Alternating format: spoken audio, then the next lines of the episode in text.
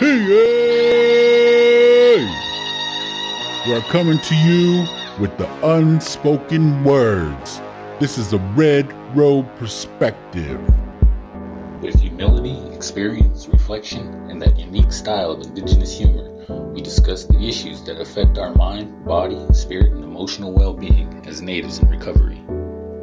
Sobriety, community, accountability, transparency, and service work. Uh, hope.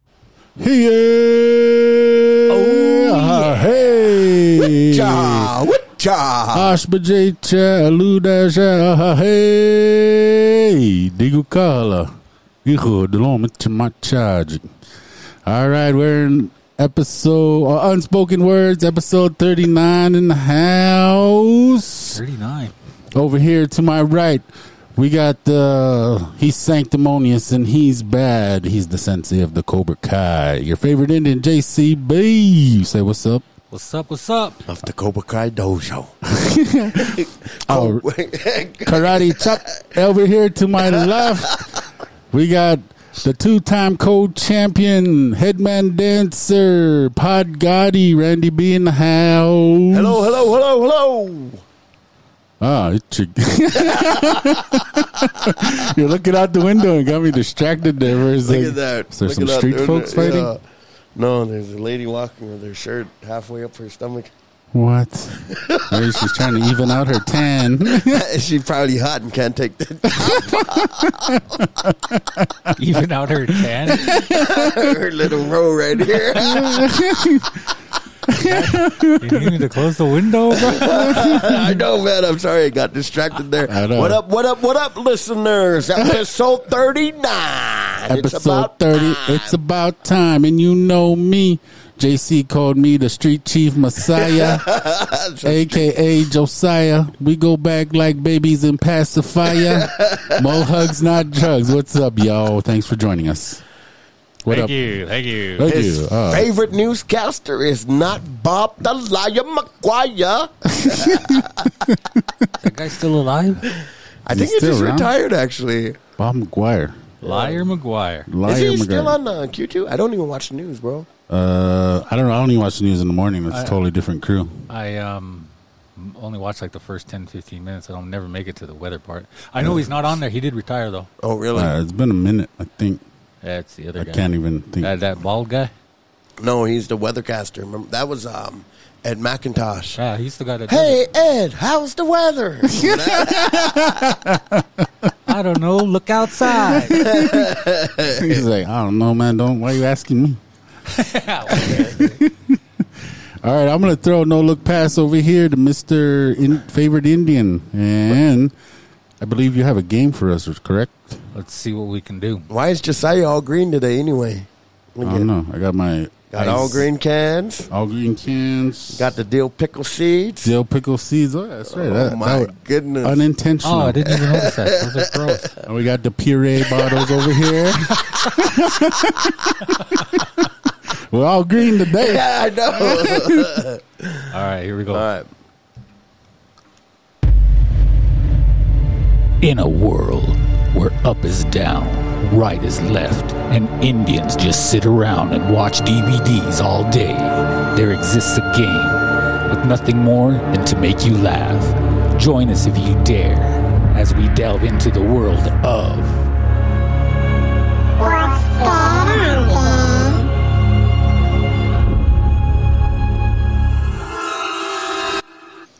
All right, you know what that means. It's time for What's That on, Den? What's that on, Den? What's that on, Den? Den? Dun, dun, dun, dun. Tell me, Den. Hurry up, Den. All right, I got some movie quotes for you. School, That, Den. that was dope, man. That was a dope. Uh, Yeah, yeah. That, that was fire. You worked on it earlier. I can tell you did some work. Um, That's dope, bro. I'm proud of you. What was I gonna say? I was gonna say, oh, okay. So I was. It's not first to three this time because last time, I mean, I just enjoyed myself just watching you guys just go off. Because I always win. Because it's, funny. We're like, we're it's like funny to me. five questions in. We're still zero zero. And I don't got. I don't got enough quotes time. in. To, We're zero zero. I just might as well just play the movie for you guys. And uh, so this time I started out with um, Like I, I, I looked up. I don't know how I got onto it, but I started with uh, inspirational, inspirational movie quotes, Oh, okay. and a lot of them were like, man, I was like, I didn't even know I would never get them. So you know, I want to give you guys a fighting chance. Okay.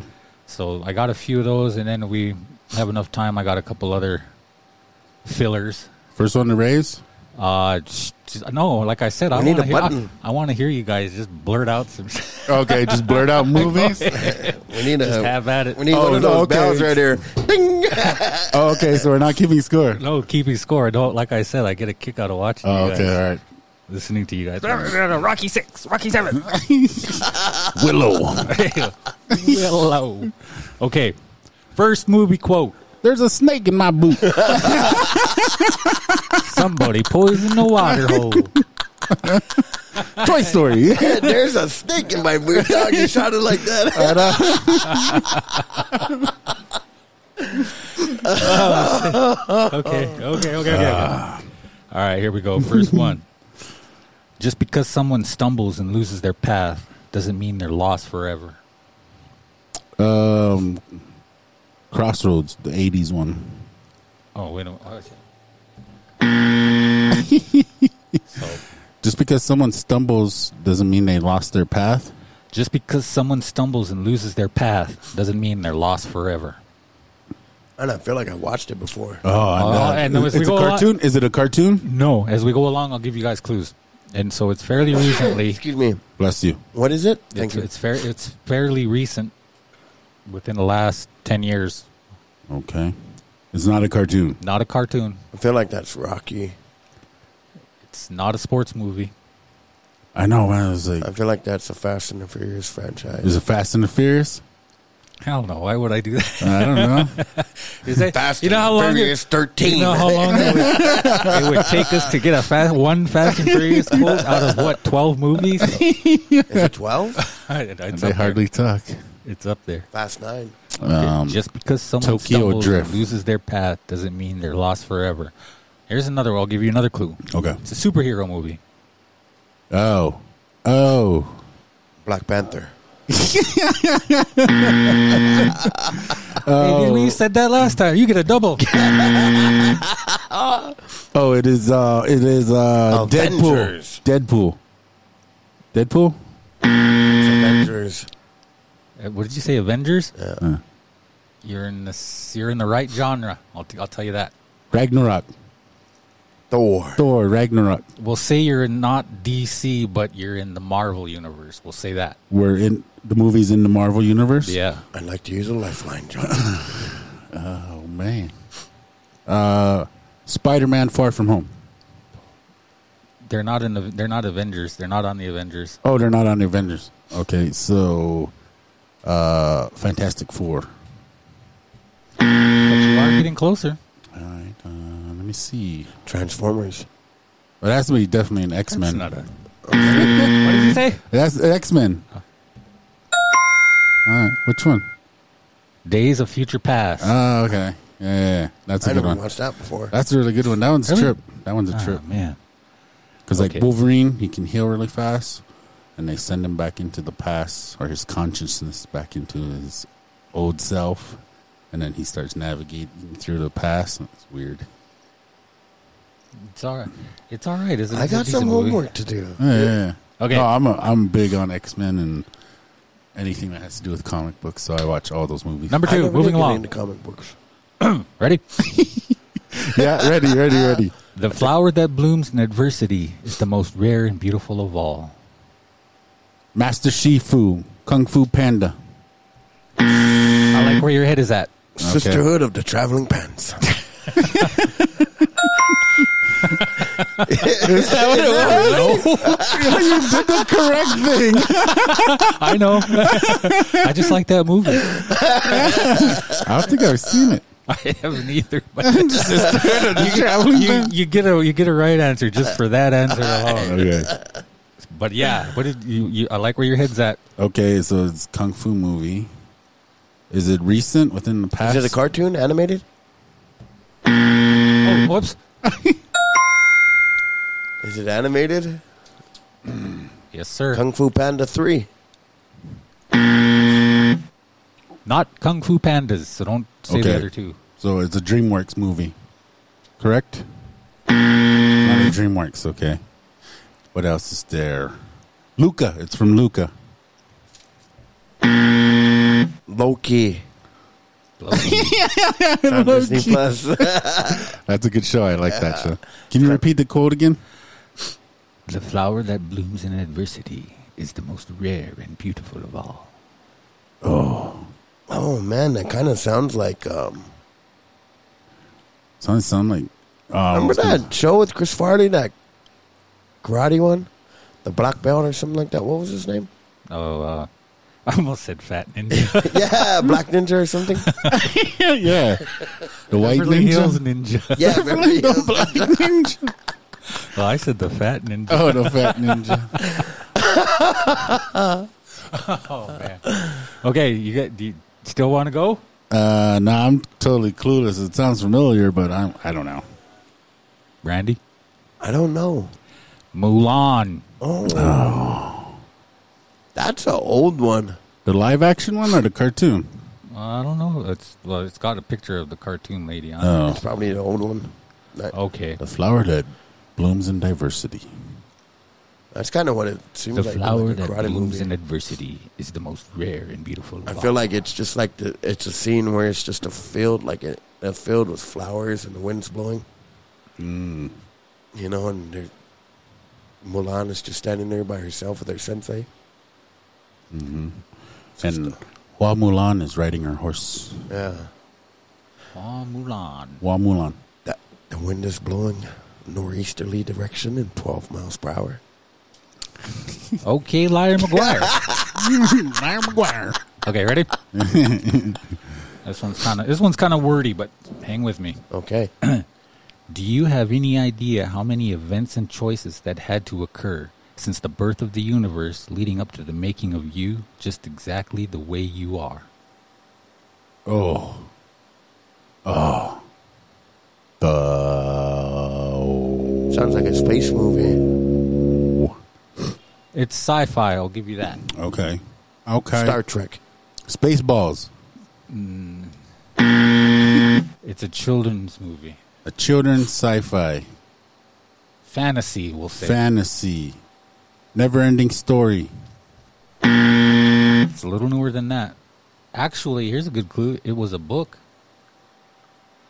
Then they made it into a movie. The Never-Ending Galaxy. I don't think that's a movie. I don't think that's a movie. I, don't, I don't think that's a movie. Uh, Star Wars Clone Wars. That was a book? I don't know. There's like a whole universe of books that. We can't Google these No, No. you cannot Google any of these. That would be cheating. because I would probably win if I could Google. Man, my mind is going blank. My mind's This guy's- telling me no. But Here's my a- body, Here's a here's a quote. my for body. His mind is blank, man. Oh, His Blank name is Blank Man.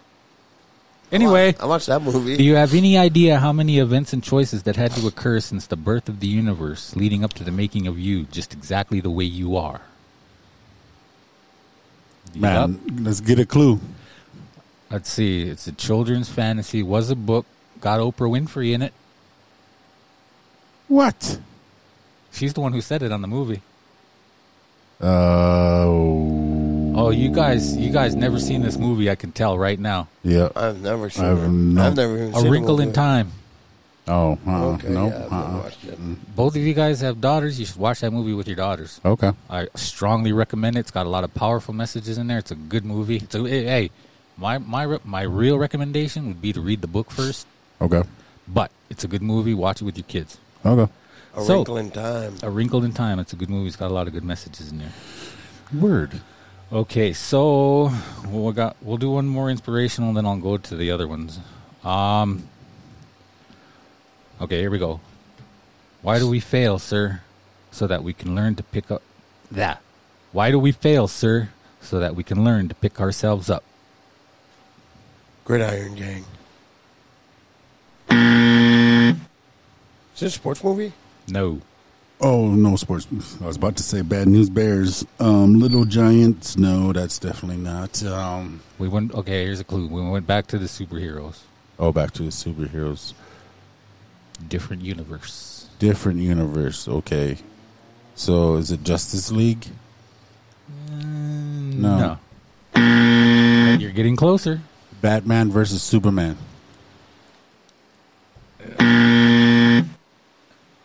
Come on, come on, Aquaman. Aquaman. You you're you're getting colder. You are Colder? now You strained. said Justice League, right? The Avengers. That's are two Dog, I don't even know like Marvel. or Uh, nothing. Batman. Okay. Uh, now, which one? okay. um, Dark Knight. No. Batman Returns. Here we Returns. go. Batman, Batman Begins. For oh, Batman Begins. the first one. I knew it. Here we go. I remember that part. Batman one. I remember that part in the movie. Oh man. Okay. Here. Um, here's one for you. I don't know if you got it, and this this is not the, out of the inspirational ones. These are just some some toss ups. Or anyway. Well, I'll be here. I am bragging about how my mom's a tooth fairy and you're Santa's kid. Santa Claus. Santa Claus two. It's a comedy. Santa Claus one. Big. Let me say it again. Well, I'll be here. I am bragging about how my mom's the tooth fairy and you're Santa's kid. Oh, what's that? Um, Wreck It Ralph. It's not a cartoon. oh, it's not a cartoon. It's what do they call it? A prequel. A prequel.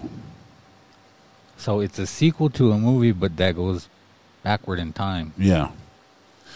It came out before the first one. Back to was the Future. Back to the Future two. Say three so we can get on with it. I feel like that's Back to the Future three. they were in the Now old you know Western days. now, you know why, now you know why I didn't pick anything like Harry Potter or like nine movies in there. Oh my goodness. Um, a prequel. man. What's that? How about this? Think of the last the last line. You're Santa's kid, Oh, kid. and if you think of Santa, you think of Nicholas? St. Nicholas. you think of Christmas, Christmas Carol. and if you think of Christmas, You think of presents. Elf. Elf. Elf. Will Ferrell. it's not a Christmas movie. Oh, Rudolph the Red-Nosed reindeer. Reindeer. Reindeer. Had a very shiny nose. So And it's if not Elf. you What, what are ever you? Saw it. Give us a clue, please. Okay, so it's a prequel. There's two guys on there, not too bright. Home Dumb and Dumber. Alone. Home Alone. Dumb and Dumber, the prequel. Uh, all right, that's, I think that's as close as we're gonna get. Dumb and Dumberer. oh, Oh, Dumber and Dumberer. But yeah, he was trying to tell him. He, he said he's my mom's a tooth fairy. How do you know? He said because he caught her putting money under his pillow. And he goes, "What's your name?" He goes, "My name's Lloyd Christmas." And, oh, here I am bragging about my mom's a tooth fairy and you're Santa's kid. Uh, I don't think I've never watched that one. I'm, Uh, it's it's it's got its moments. Okay, here's one for you. Now you got to get one right. Just get one right. okay. Before the sun goes down. A censor once tried Sun goes down Ready? Yeah. on my side of town. After the song. That lonesome feeling. Feeling. Go ahead, take Go over. ahead. No, I no, forgot. I'm waiting for the chorus. Beyond mood. I'll just go get some chorus. Just sing whatever part you want. I know. La, Okay. la, la. right, all right, all right, all right. I got two more. Two more. I want you to get one. A censor take a census taker once tried to test me. I ate his liver with some fava beans and a nice Chianti. Nacho Libre. Silence of the Lambs. Actually, Was it Silence of the Lambs? I don't believe in God. I believe in science. Did you tell him they were the Lord's chips? All right, now this is the last one. I've had diarrhea since Easter's.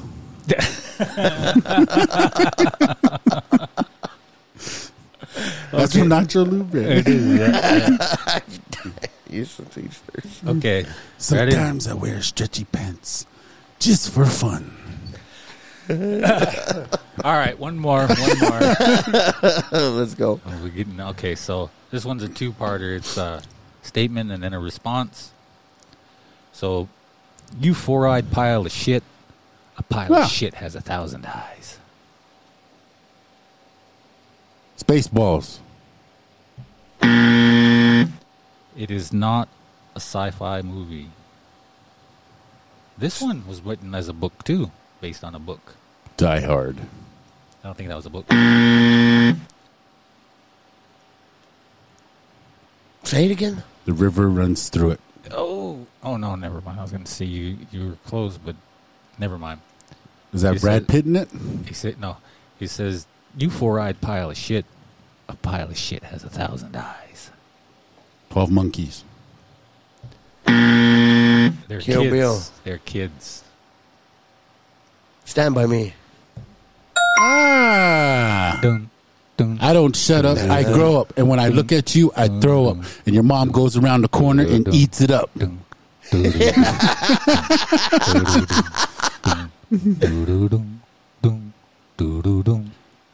when the night has come and the land is dark and, the moon is the only light we see. no, I won't be afraid. No, I won't be afraid. Just as long as you stand, Stand. stand Stand by me. all right, So, darling, darling, stand. and that's all I have for you guys. You did not. You got one. Oh, two. Did I get two? yeah. No, yeah, we each got one. Each got one. It's a Yeah, tie. high five, high five. Yes. Oh, we can't even do high five. uh, hey. Thank you guys for playing. Thank you, listeners, for putting up with that.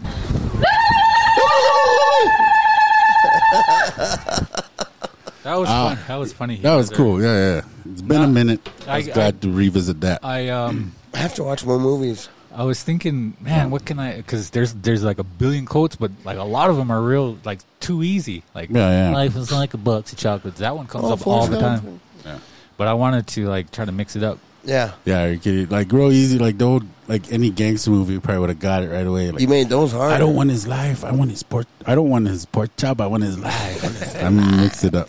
See, that's why I don't want to do it because I'll mix up the the quotes. Yes, sir.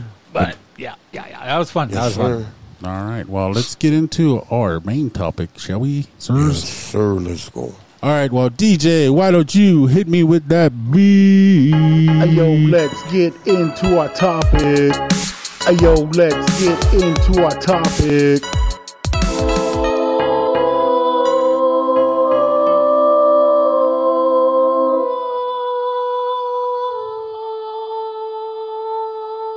All right, all right, all right. Here we go in our main topic for unspoken words, episode 39. Man, I can't believe it's episode 39, man. That's a trip to me.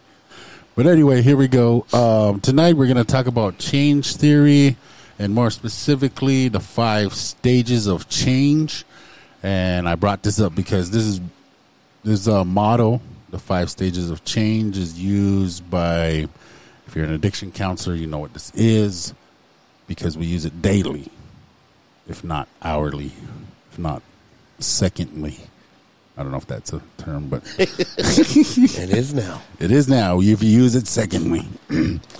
okay, so we'll just jump right into it. And the different stages, we'll talk about each one. Um, and it's the way it's set up. If you you can Google it, five stages of change, or six actually. There's six stages. Sorry, sorry, sorry, six. There's six stages to this change. Um, there's pre-contemplation, contemplation, preparation, action, maintenance, relapse, and then it just goes in a cycle. But the idea, I mean, all these are in a circle. They're all separate circles. They're siloed. Um, different stages. They're in a circle. But the idea is like you go through these stages um, in an upward spiral. So you're learning as you're going. Ideally, you would learn as you go, as you move forward. So we'll just talk about each one. Um, so we'll start with the pre-contemplation. and this is the logical starting point for the model.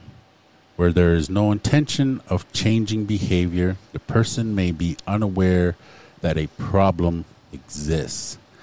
And looking back to a time when, um, in my youth, you know, there was a time I, I was in this stage of pre contemplation, but that was early on. Like when I was 18, 19. Like I didn't really think I had a problem. I, I mean, I was unaware that I had a problem. I just thought that's the way you party and drink because everybody around me was partying and drinking in that way. Um, so I, when I think about the pre-contemplation stage for myself, it was way back then, you know, early 2000s when I first started getting into uh, drinking around, partying around, because my drug of choice was um, alcohol. So that's what that's what I think of, and I'll just open up to you guys in the pre-contemplation stage to talk about that. That's that's exactly the same way with me too. Because I mean, like we're almost around about the same age too, 18, 19, 20. Yeah, Because I, it was it was a problem. I was doing it a lot. I was drinking and using a lot. But even then, you know, I had I'd surrounded myself with you know like-minded individuals who did the same things yeah, and it was uh, it was almost like a badge of honor. You know, remember I talked about that junkie pride. yeah, You know, oh yeah, we you know we like to party, la di da di, we likes to party, you know, and all this. We don't cause trouble. We don't bother nobody. And even then too, when when people would comment on my use, it wasn't you have a problem. They they would say things like, "Oh man, you can drink a lot," you know. Oh yeah, yeah. You know, you oh you're drinking again. You know, I mean, maybe in some ways it was there was those red flags or you know the the things that they say would kind of indicate that it was becoming a problem. But for the most part, I didn't think so. I never I I was I glorified that whole lifestyle Oh yeah, in my sure. own mind. for sure. And so to think that I had a, I, I mean, at the time, to think that that was a problem wasn't, it never really crossed my mind. huh? No, mm, not at all. What do you? What you, Randy? And, like, I'm sitting here while you guys are talking. I'm thinking, I'm like, man, like you guys. I started drinking in fourth grade. I think it was fourth grade. Like my cousin came to town. We snuck off, and um, some of the older homies uh, gave some money to some guy who went for a run. Yeah. We just got like an 18 pack and a few 40s, you know. Yeah. But ever since that time, like I knew, like it kind of started, like not all the time, but Yeah, I never saw a problem with that because that's what my like the people that I looked up to. That's what they were doing, yeah, kind of like you. but by the time I think I was 15 at the time, the first time I entered my first treatment center, mm. And that's when I realized, like, yo, like I'm already in treatment and yeah. I'm barely like 15, 16 years old. I don't think I was six. Yeah, I think I was 15. I Yeah. believe. Um, wait, I'm trying to remember now. No, I was 16. So like, thinking back, did you think you had a problem though? No, you, like you know you were in treatment, but did yeah, you think I knew I was problem? in. I knew I was in treatment, but at the time I was still under. Like I still thought, like I had a handle on my addiction, and I remember flying home, and as soon as I got off the plane, Yeah, I was drinking that night. Like my homies picked me up at the airport. I already had beer. uh, Came to my mom's house, checked in with her, yeah. ate dinner, Mm-hmm. and then left and went and drank. Oh, oh, Which is like immediately, you know. yeah. Um, but I never did think I had a problem Mm. Yep. up until I started losing friendships and Yeah. started losing stuff. Yep. Yeah, I was in that pre-contemplation stage, like, like I said, only till about nineteen, because that's when eighteen. That's when I started drinking heavy, like partying hard. You know, once I left the nest, I was like, ah, it's on. You know, Yeah. let's go. You know, and I just went.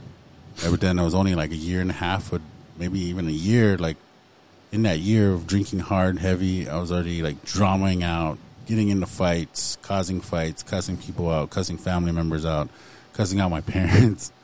And I was like, then I, yeah, I was like, right, just like a year of doing that, I already like I was already out of that pre-contemplation. I was like, man, there's a problem. Yeah. you know? like I wasn't like normal people. It seemed like other people could go and have a drink, but me, I was doing all kinds of stupid stuff. Yeah, and like kind of like JC was saying too. Like there's people like, hey, weren't you drinking last weekend, or weren't you? When's the last time you drank? You know, I said, man, I drink every night. Yeah. you know, and they're like, whoa, you should take a break. You know, and I was just like, ah, it's cool. You know, all these guys drink every night with me. It's cool. You know. Yeah.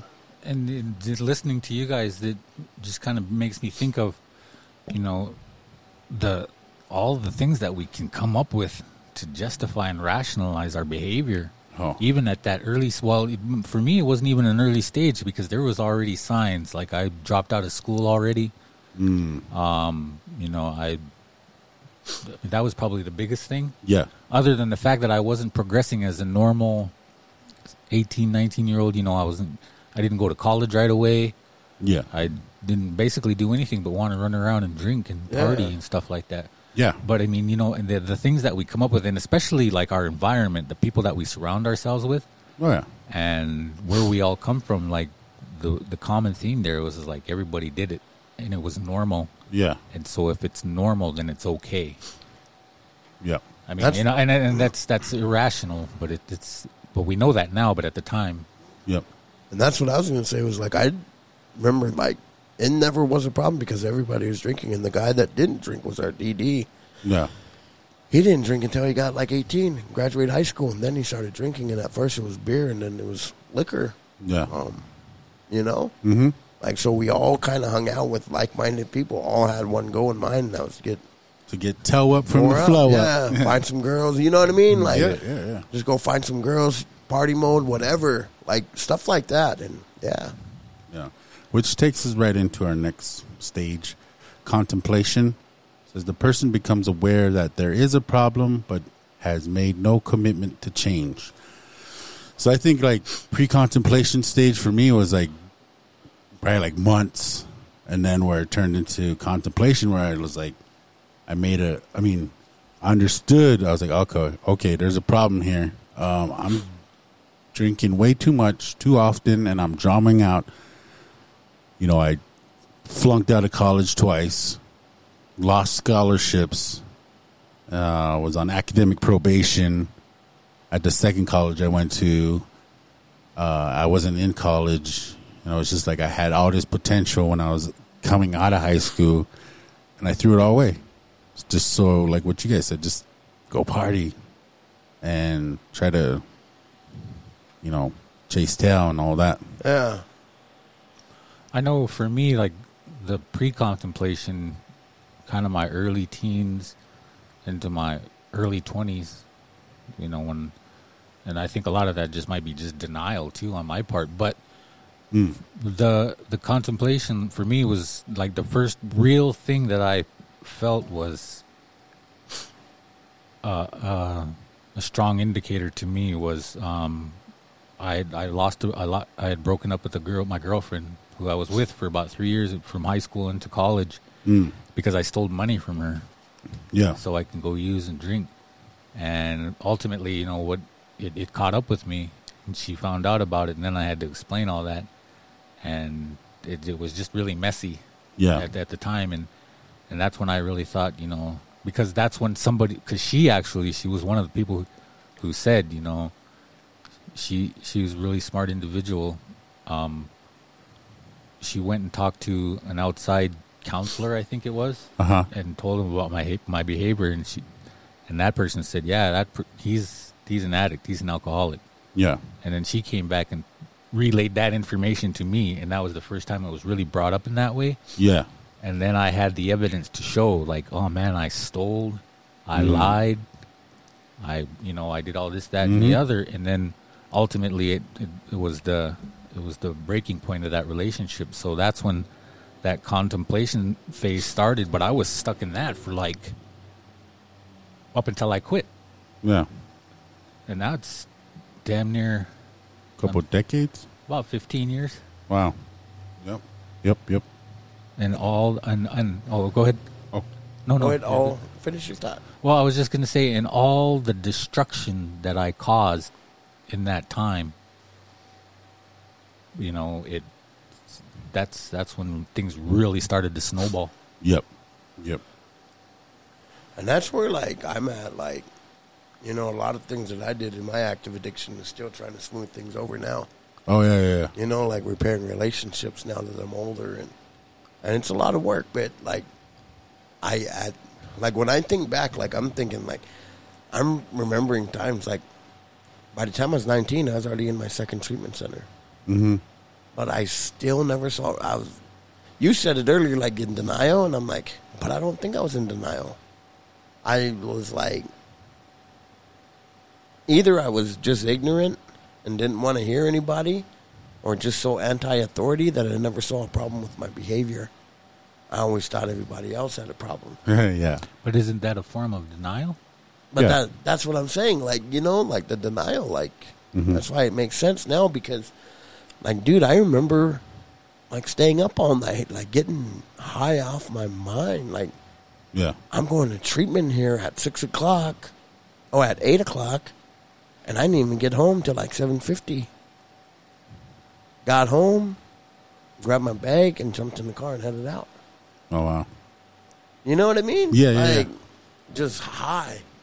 Higher than a cake. Yeah, like super high and trying to act normal. But I never. I lied to myself, I think is what it is. Not denial, but like just lying Yep. to myself, like believing my own lie, like, hey, this ain't a problem.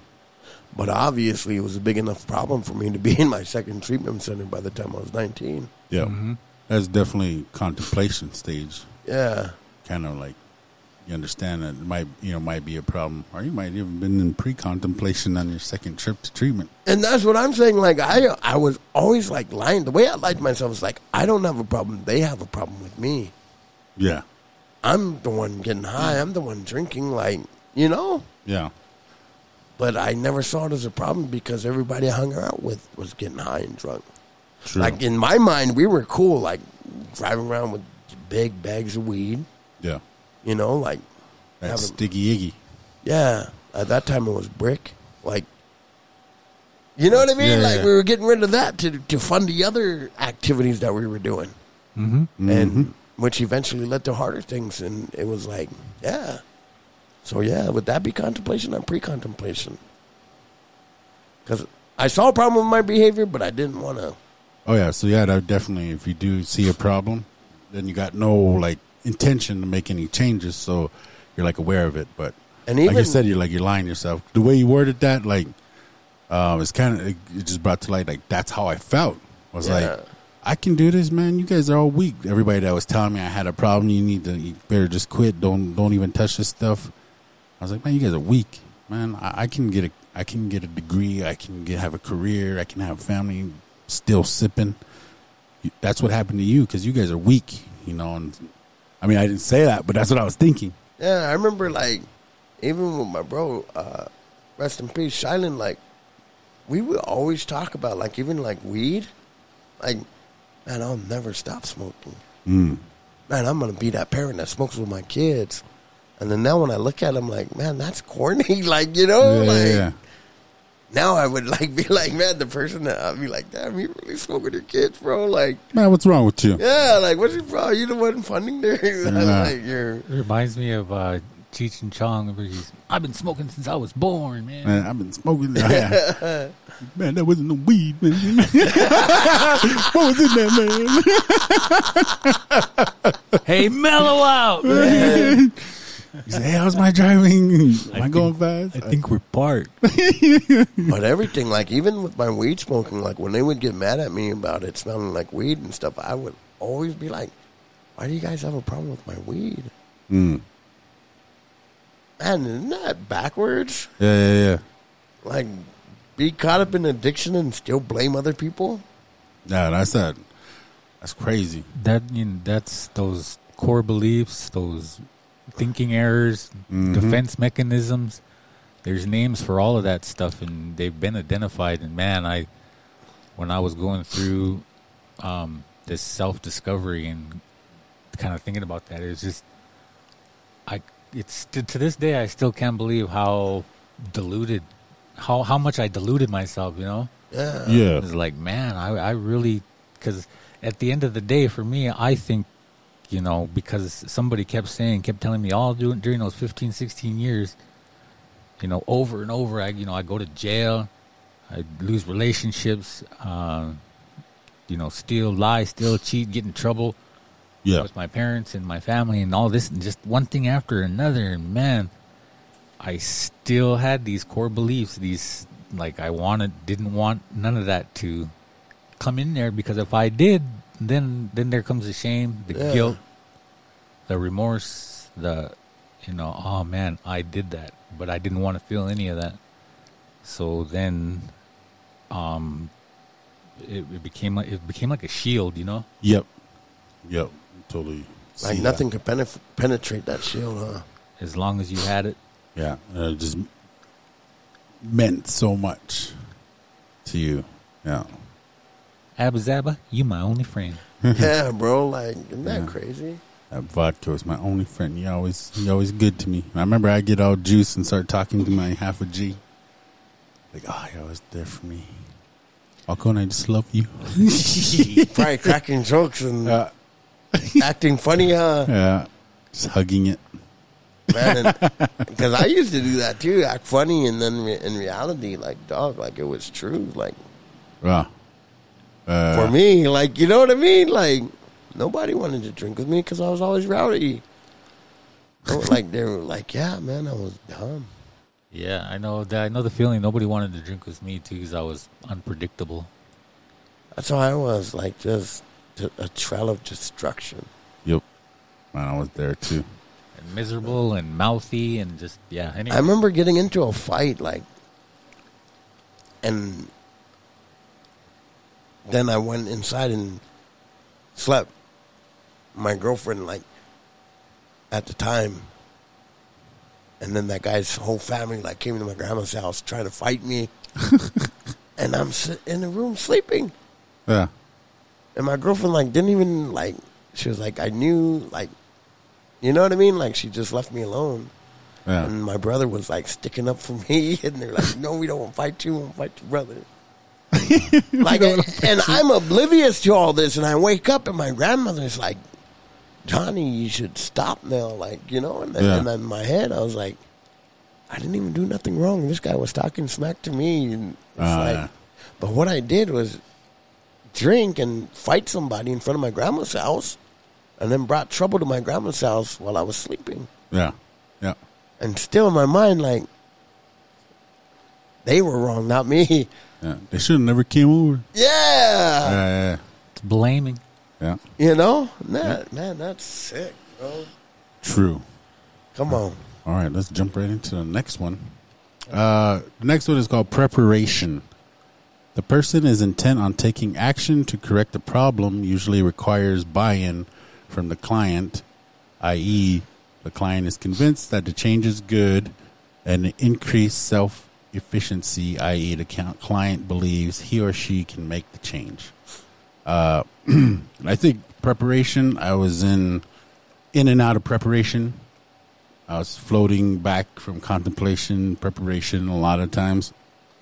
Um, and it's a small window. And when I used to work on the streets, man, and I seen that with the people on the street, uh, that there a small window. They'd be like, "Oh man, I want to change. I got a problem. I need help." And if I wasn't able to get them, you know, if we're if they weren't able to get into some place within a couple days or a week, then they went back into contemplation. Like, nah, nah, I'm good. No, I don't have. It's good, man. I'll, you know, they're probably sober that whole time, feeling good, and they just went back out again. And it's just like, but I remember that that mind state where I was like, especially early on, and like I said, I think I've said it several times on this podcast, is that I've quit this time around walking the red road. This six years that I'm closing in on was like the hundredth time that I've quit, that I've been in preparation stage, um, and I'll pass the ball after that. That makes absolute sense, perfect sense to me, because I might have been in preparation a thousand times. I don't know Oh yeah, because I didn't want to be like that. I didn't want people to look at me in a negative way. I didn't want them to tell me, point out my, you know, all of my mistakes and the things that I was doing and the hurt and the pain I was causing and this destruction. Yep. I didn't want to do that, so I shielded myself. But I know, I know that inside I was saying, you know, you got to stop, you got to quit. There's more to life. There's, you know, Yep. you're so much more than this. Mm. Um, this isn't you. You know, like kind of like how Randy was saying. You know, there's times when I wake up, and then people would tell me, "Yeah, this is what happened. What you did. This is what you did," and then I'd be like, "Well, I wouldn't do that. I mean, that's not me. I wouldn't say anything. I wouldn't act like that. I wouldn't, you know." Yeah.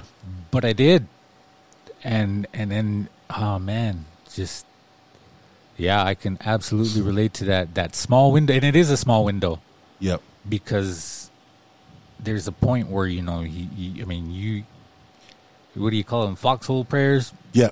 And you're sitting there oh god if you get me out of this one I swear I'll stop I swear I'll then you get out of it and then you think oh well you know what? Maybe it wasn't that bad. Yeah. then you just move on to the next destructive thing. Well you first I picked up the bottle. Yeah. then I moved on to the next thing. And then the Like, thing oh, that wasn't so bad. and then eh, but it, it was progressively getting worse. Oh, for sure. and and oh man i just i i you know i really wish that that window wasn't so small or that somebody would have hit me at the right time earlier Oh, yeah. um i don't know that that that it, it would have made any difference because i think when you're ready you're ready right Oh, yeah. but I mean, there's uh, just one of those things that I wish that we could find a way to hit hit the people when they when they're in that, and then boom, it'll stick. But I guess ultimately that's really not in you know our hands. We can lead a horse to water. But you can't make them drink. Yeah, Yeah. I like what Josiah said earlier before the conversation, uh, before we started recording, but you were talking about um, planting seeds, Oh, yeah. you know, and that's kind of like strong. I think those seeds were planted in me back then. You, you know, like to that I did have a problem and that I did need to make a change. Um, but I, I honestly like, I'm trying to think right now, like, at what point in time did I ever, because I had treatment, and by the time I was in my 20s, I already was familiar with in, intensive outpatient, Yeah. familiar with outpatient, familiar with aftercare, familiar with, you know, inpatient, and and in my mind, I was like, no, like, none of them are helping. I've already been there. yeah. Um, so I think like for me, I feel like I for preparation, like the last time that I was out, like I knew that I was on my last hurrah because the U.S. Marshals were the ones that threw me in. I was being followed by the U.S. Marshals everywhere that I went was like a parade of cars. Like I lost my marriage, I lost our house, like I lost everything mm-hmm.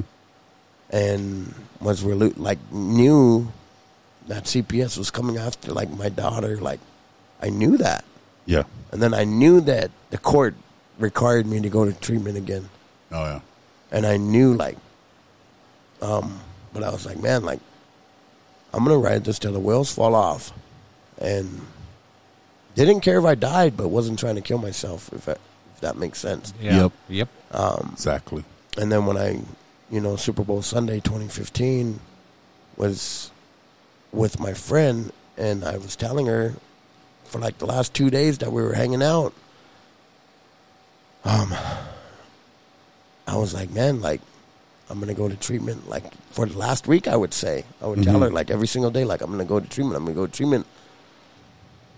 But I knew, like, I made the decision, and it was cemented. Like it, I said it so much to her that the day after, like I sent her home and she was crying that morning, like when I was dropping her off. And the next, like, this is at like six in the morning, and I slept until ten in the morning, and I knew that I had to go take care of this, Yeah. you know. So I did, and drove. Ended up driving myself to treatment that day. Mm. But I think, like for me, like I prepared, like it wasn't a tiny window, but there's been times where there was, like you know, Yeah. like where I had, but like for me for preparation, that's how mine went. But it wasn't until like I decided because I'd been forced to treatment multiple occasions, mm. forced to take outpatient, forced to take IOP, forced to take like like all these by my misdemeanor probation officer, by my probation officer, like all these classes, but it never really stuck. Like for me, hmm. until I decided and I started. Is, is that what like is that what we're talking about? Like Yep, yep, yep, like when I was intent on taking action to correct my problem. yep. You know, like I was convinced because I, I knew that I reached the end of my track, if that makes sense. Yep. Yep. You know? And that next morning, that Monday morning when I woke up, I still had, I think I had a bottle and a half of MD. So I'm running to the courts and running here and I'm like taking swigs and, you know what I mean? yeah. like taking swigs here, taking swigs there because my hangovers were bad. Yeah. Yeah. Yeah. and I was coming down off dope, you know?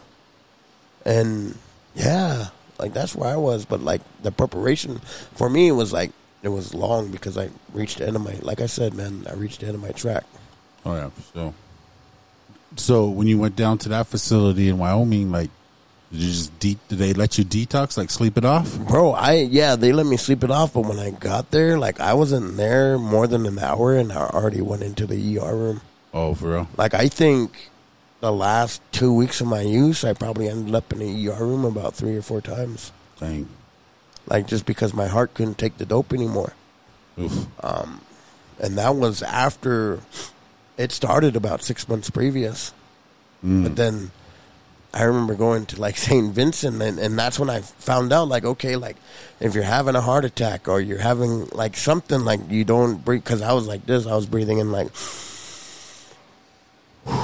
like breathing in slow, like you know what I mean? Yeah. And the nurse got after me, and she goes, "If you want to live, then you breathe shallow, like." You know, mm. like you don't breathe in through your nose. Like you don't. You got to take like short, shallow breaths. Um, but yeah, uh, to answer your question, like I did detox, but they allowed me to sleep. But that I think I went to ER twice within the first three days, Dang. just because my, you know. Yeah. But I did sleep. Like, man, I caught up on all my sleep that time. I think I slept for quite some time. yeah. Yeah. About the first three, four, five days. Yeah. Just get up to eat. Go back to lay down. Yeah. Yeah. Uh, yeah, it took me right back to when I was detoxing. I was so tired. So, so tired. but I was scared to go to sleep, too. Yeah. Because that anxiety was through the roof. And then what I found out, too, like probably about a month or two before that, I went to the ER and they said that, and they had me talk to a shrink because, man, I was like tripping, you know?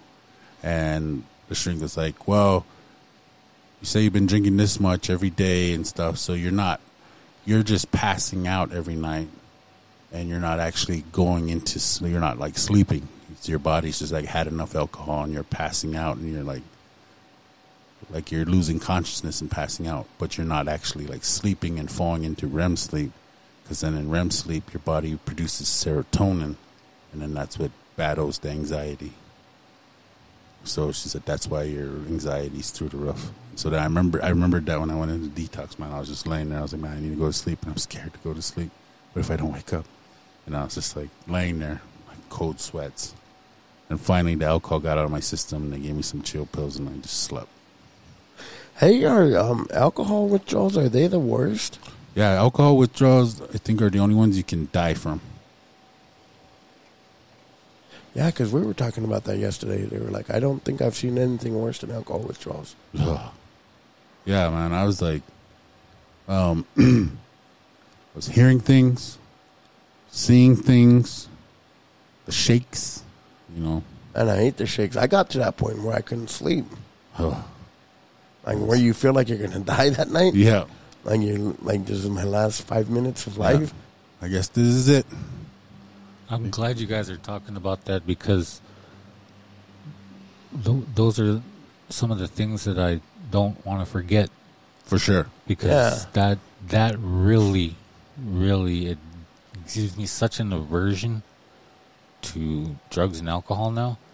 The way I mean, obviously my behavior and the pain it's caused, but that physical side of it, that mental side of it, that emotional, just everything you said, everything both of you said, I can think back at during at a time when I'm a man. I thought I I, I could die. I thought I was gonna die. Yep. And I probably could have. Yeah. But I know people that have Yep. For real. from from a uh, post acute withdrawal. They call it, isn't it? Yep. Yeah. And people that I know, um, people that are in the know, in other words, they've experienced both things, say that it's worse than heroin Yeah. Mm, withdrawal. And you look at those people on TV and how they're the heroin addicts that when they're withdrawing Yeah. and how horrible they they make it look like they feel. I mean, obviously they feel terrible. I'm not trying to downplay No, yeah, that, but to to then say, well, no, alcohol was worse when I was withdrawing from alcohol. That was worse. Yeah. Yeah. Yeah. So Yeah, it was terrible. And I think one of my cousins said it best. He said, I felt like I was going to end. Yeah. And that's what it feels like. There's no other way to explain it. It's like you feel like you're going to end. And it's just like a scary place. But yeah, you said something good, JC. Like, I like to keep keep that fresh too. Um, you know, I'm closing in on six years of walking the red road, but I, I keep those fresh. That those withdrawals, the hangovers, and that's my biggest deterrent yeah, like when I see people drinking, it's like, oh, that looks kind of cool, you know, like. But it's that thinking of that. I play that tape all the way to, all the way forward to the bitter end, and it's like, no, because my if I go out and drink, that's where it's gonna take me, to that place where I'm so so so tired, but I'm hmm. scared to go to sleep. I'm having nightmares. I'm seeing things. I'm hearing things. Terrible place. And like what Randy said too, I was there too. Like I like wanted to die, but I didn't want to pull the trigger. Like I didn't care if I woke up, Yeah. type of deal. Uh, it's crazy, man. That's a horrible place to be. Ugh, it is. that that's that that's a weird paradox too. Like I, for me, I I wanted it to end. I wanted that what I was going through to end. I didn't Yep. want to kill myself, but at the same, you know, because I was scared to die. But at the same time, I didn't. I don't think I would have minded it. I don't think I would have cared. Like I didn't want to, and I didn't want to kill myself, but I didn't want to exist in the space I was in, and there was only But if it happened, you were okay yeah. with If, it. if it Yeah. happened, yep. That's kind of how I felt. it's just such a weird man just a really weird place to be it's, Yeah, and I've heard a term like in the rooms that says, uh, you know, addiction using. You know, you're just making installments on your suicide, on your own death. just doing it slowly Yeah. yeah And I like when I heard that, I was like, "Yep, yep." Yeah. You know, I was like, even now you know talking about it and thinking about it and listening to you guys i'm, I'm getting kind of you know making me anxious "Yeah." All right, let's move on to. let's get to the good parts. Yes, sir. Uh, the next stage is action. The person is an active modification of behavior. Uh, for me, like you know, it's we say it a lot on here. Sick and tired of being sick and tired, um, and going from preparation to action quickly. For me, you know, it's just like okay, I'm I need detox and go detox. All right, I'm gonna go to treatment. Went to treatment, and then when I was in treatment, my mentality was that I'm to be a sponge and I'm to absorb as much information as I can and start implementing it now. And that just that changed behavior. Boom, boom, boom. And then I did day treatment, which the last treatment I went to, I did day treatment, and that was Monday through Saturday, 8 a.m. to 8 p.m. I was at the treatment facility, but then I got to go home. But I was just like, I was so committed, and like, you know, my counselor was like, man, it's like people that do day treatment, a lot of them, like, you know, nine out of ten don't complete, don't finish, and he's like, man, you did it, and I was like, to me, it wasn't a big deal, but like, I didn't think it was a big deal because I was just like, um, because I was committed, you know, I was done. I was You like, made man, a I'm choice. done. Like it was, you know, I was done, and I was like, I'm gonna see this through to the end, and whatever suggestions they got, I'm gonna do that, and then you know, moving forward from there. And one big thing that I heard from there was that you know, treatment is an introduction to recovery. It's not a cure all. Like you don't go to treatment and then you're healed, and then you just go back to your go back to your old playground and just move forward. So you were like you didn't you weren't an inpatient your Not last the time? second time, no. Okay. There's a whole insurance thing. Yeah. So You know, like I, I've been to treatment several times too. Um, Great Falls, Browning, Mm-hmm. and then the ones that Where'd you go? Rocky Mountain Treatment Center, yeah, Rocky uh, in Great Falls. Great Falls, Not crazy. They mixed the adults and the the kids. yeah. Yeah. But anyway, I also went to uh, the one that's in Warm Springs that Montana DOC has twice. Connections Corrections. Yeah. Oh, okay. I went to that one twice. Um, and then of course, like all the programming you have to do within the um, criminal justice system. But you know, I always say that I'm a I'm a huge believer in prayer because I've seen it, and a lot of times it's in hindsight. And here's this perfect example: is like I was in that preparation stage at, at a point in my life, and then next thing you know, the feds come say, you know, we're taking you, and um, I wasn't using that day. I- Every, almost every other time, and not even almost every other time I've ever been incarcerated, I had to go in, s- you know, hungover. I was still drunk and had detox in there, Yeah. and that's a horrible thing to go through. But that when I went in there this last time, I was I didn't drink that day. I wasn't drinking. I wasn't getting high. Uh, it was in the morning when they came in after me. But in any- in any case, I went over there and I didn't have to go through that while I was in there. But they put you in the, um, you know, in that classification cell. Booking. Yeah. Well, Baloney Row. Oh yeah, North too. Yeah. But anyway, I was in there and and and, and everything just hit me, and I started crying. And remember the the the prayer I was telling you guys about when I was in the shoe later on.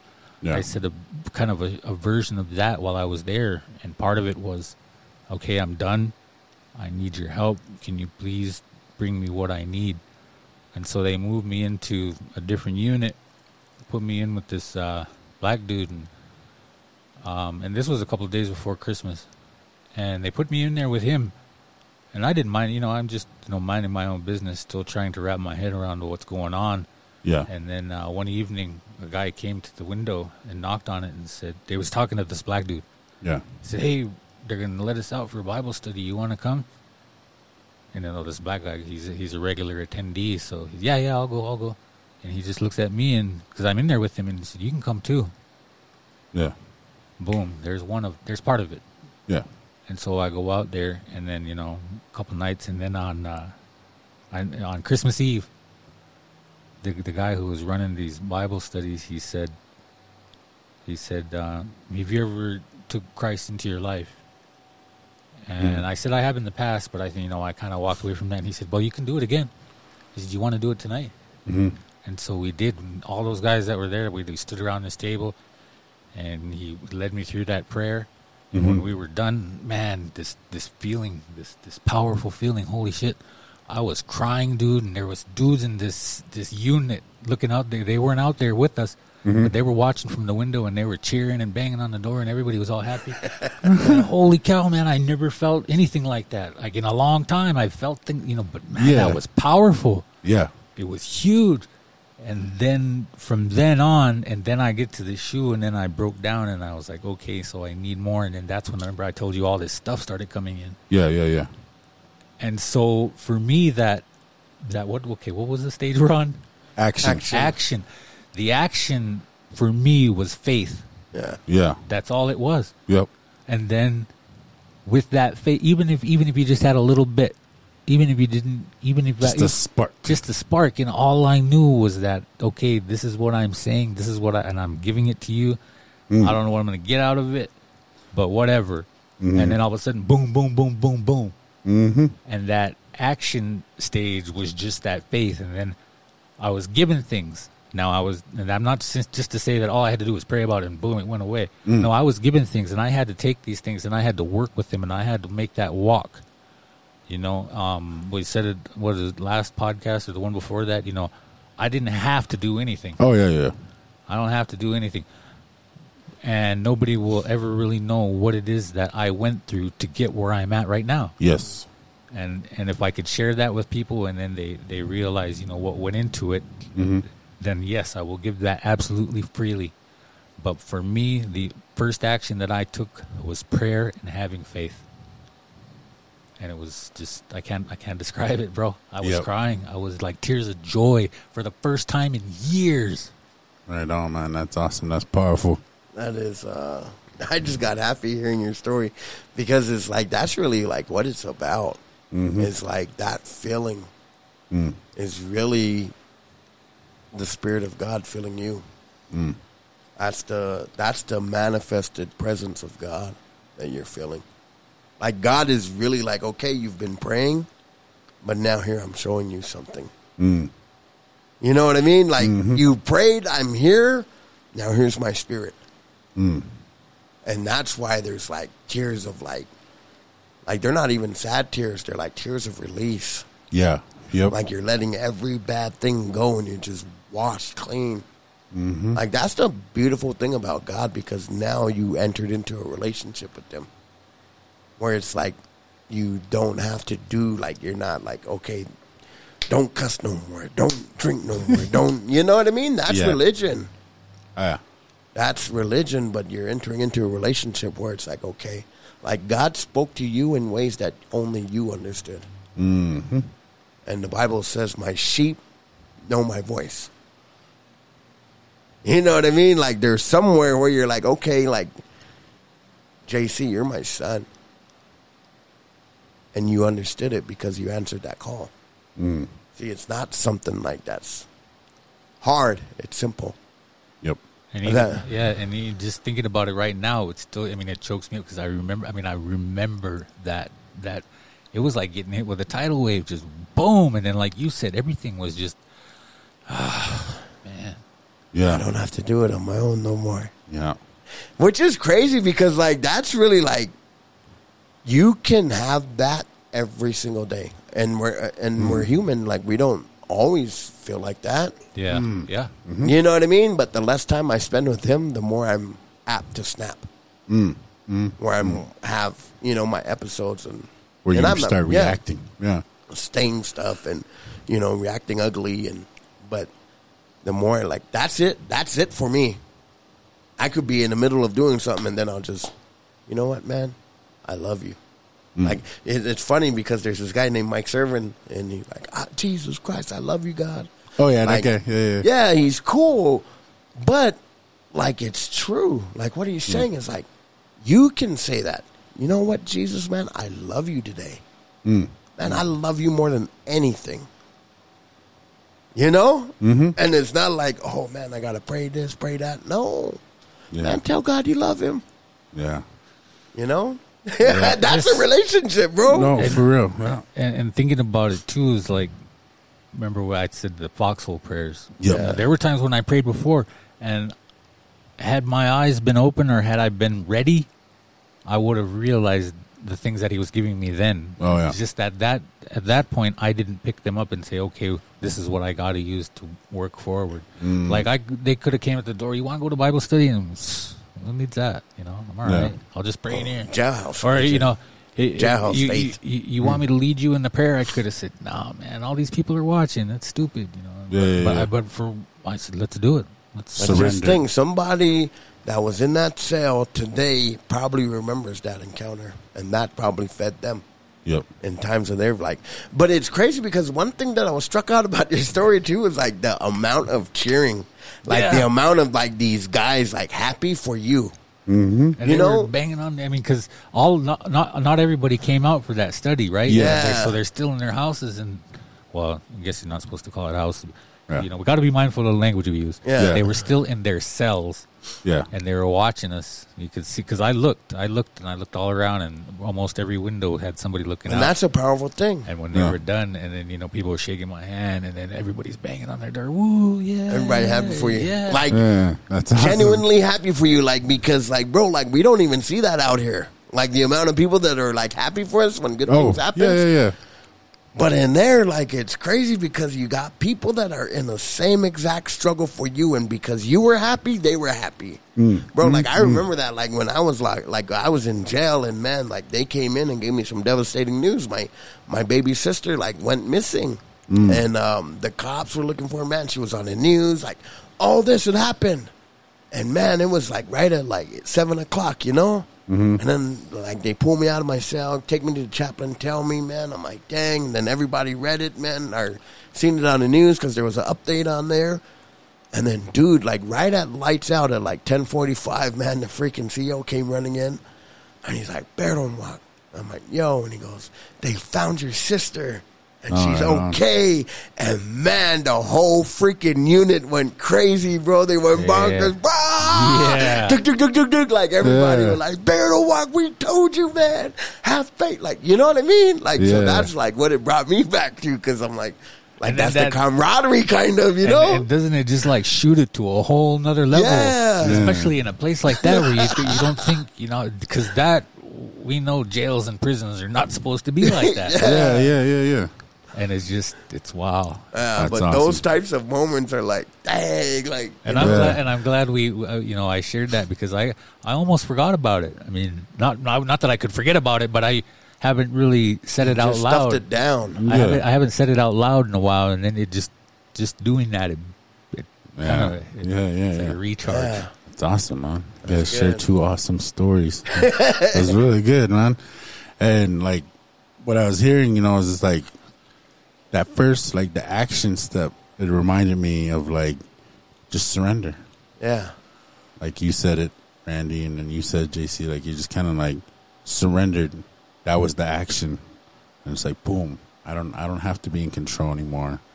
Here, but you, you're in control, and I surrender that to you, and then boom, we can move forward, and just like rely on God from Yeah. that moment on. Even like, bro, it's so powerful. Like when you take that action, Mm-hmm. because like you actually partner with your your God, right? Yep. Like you partner with them, and you're like, okay, like I'll do everything that I can, but then when I can't, then you take over. Mm-hmm. You know, Yep. that's what the Bible says. In your in in my your your strength is made perfect in my weakness. Yep. You know, the strength of God is made perfect when we're weak. Saying like, I've did all that I can. Now it's up to you. And he ain't even trying to preach, yo. These two ain't even trying to preach. I saw that light bulb go off in his head. He got this big old smile. These guys ain't even trying to preach. JC is a preacher, man. Oh, yeah. no, he, he's like a speaker, man. So like the one part of the action that is um like for me, like and like JC said before and you said it too, Randy, like while I was at treatment, I started implementing these things like I was like I started implementing them right away. Boom, like coping skills. I was like, oh shoot, for real? Like that's when I found out I had a decision. I had a choice.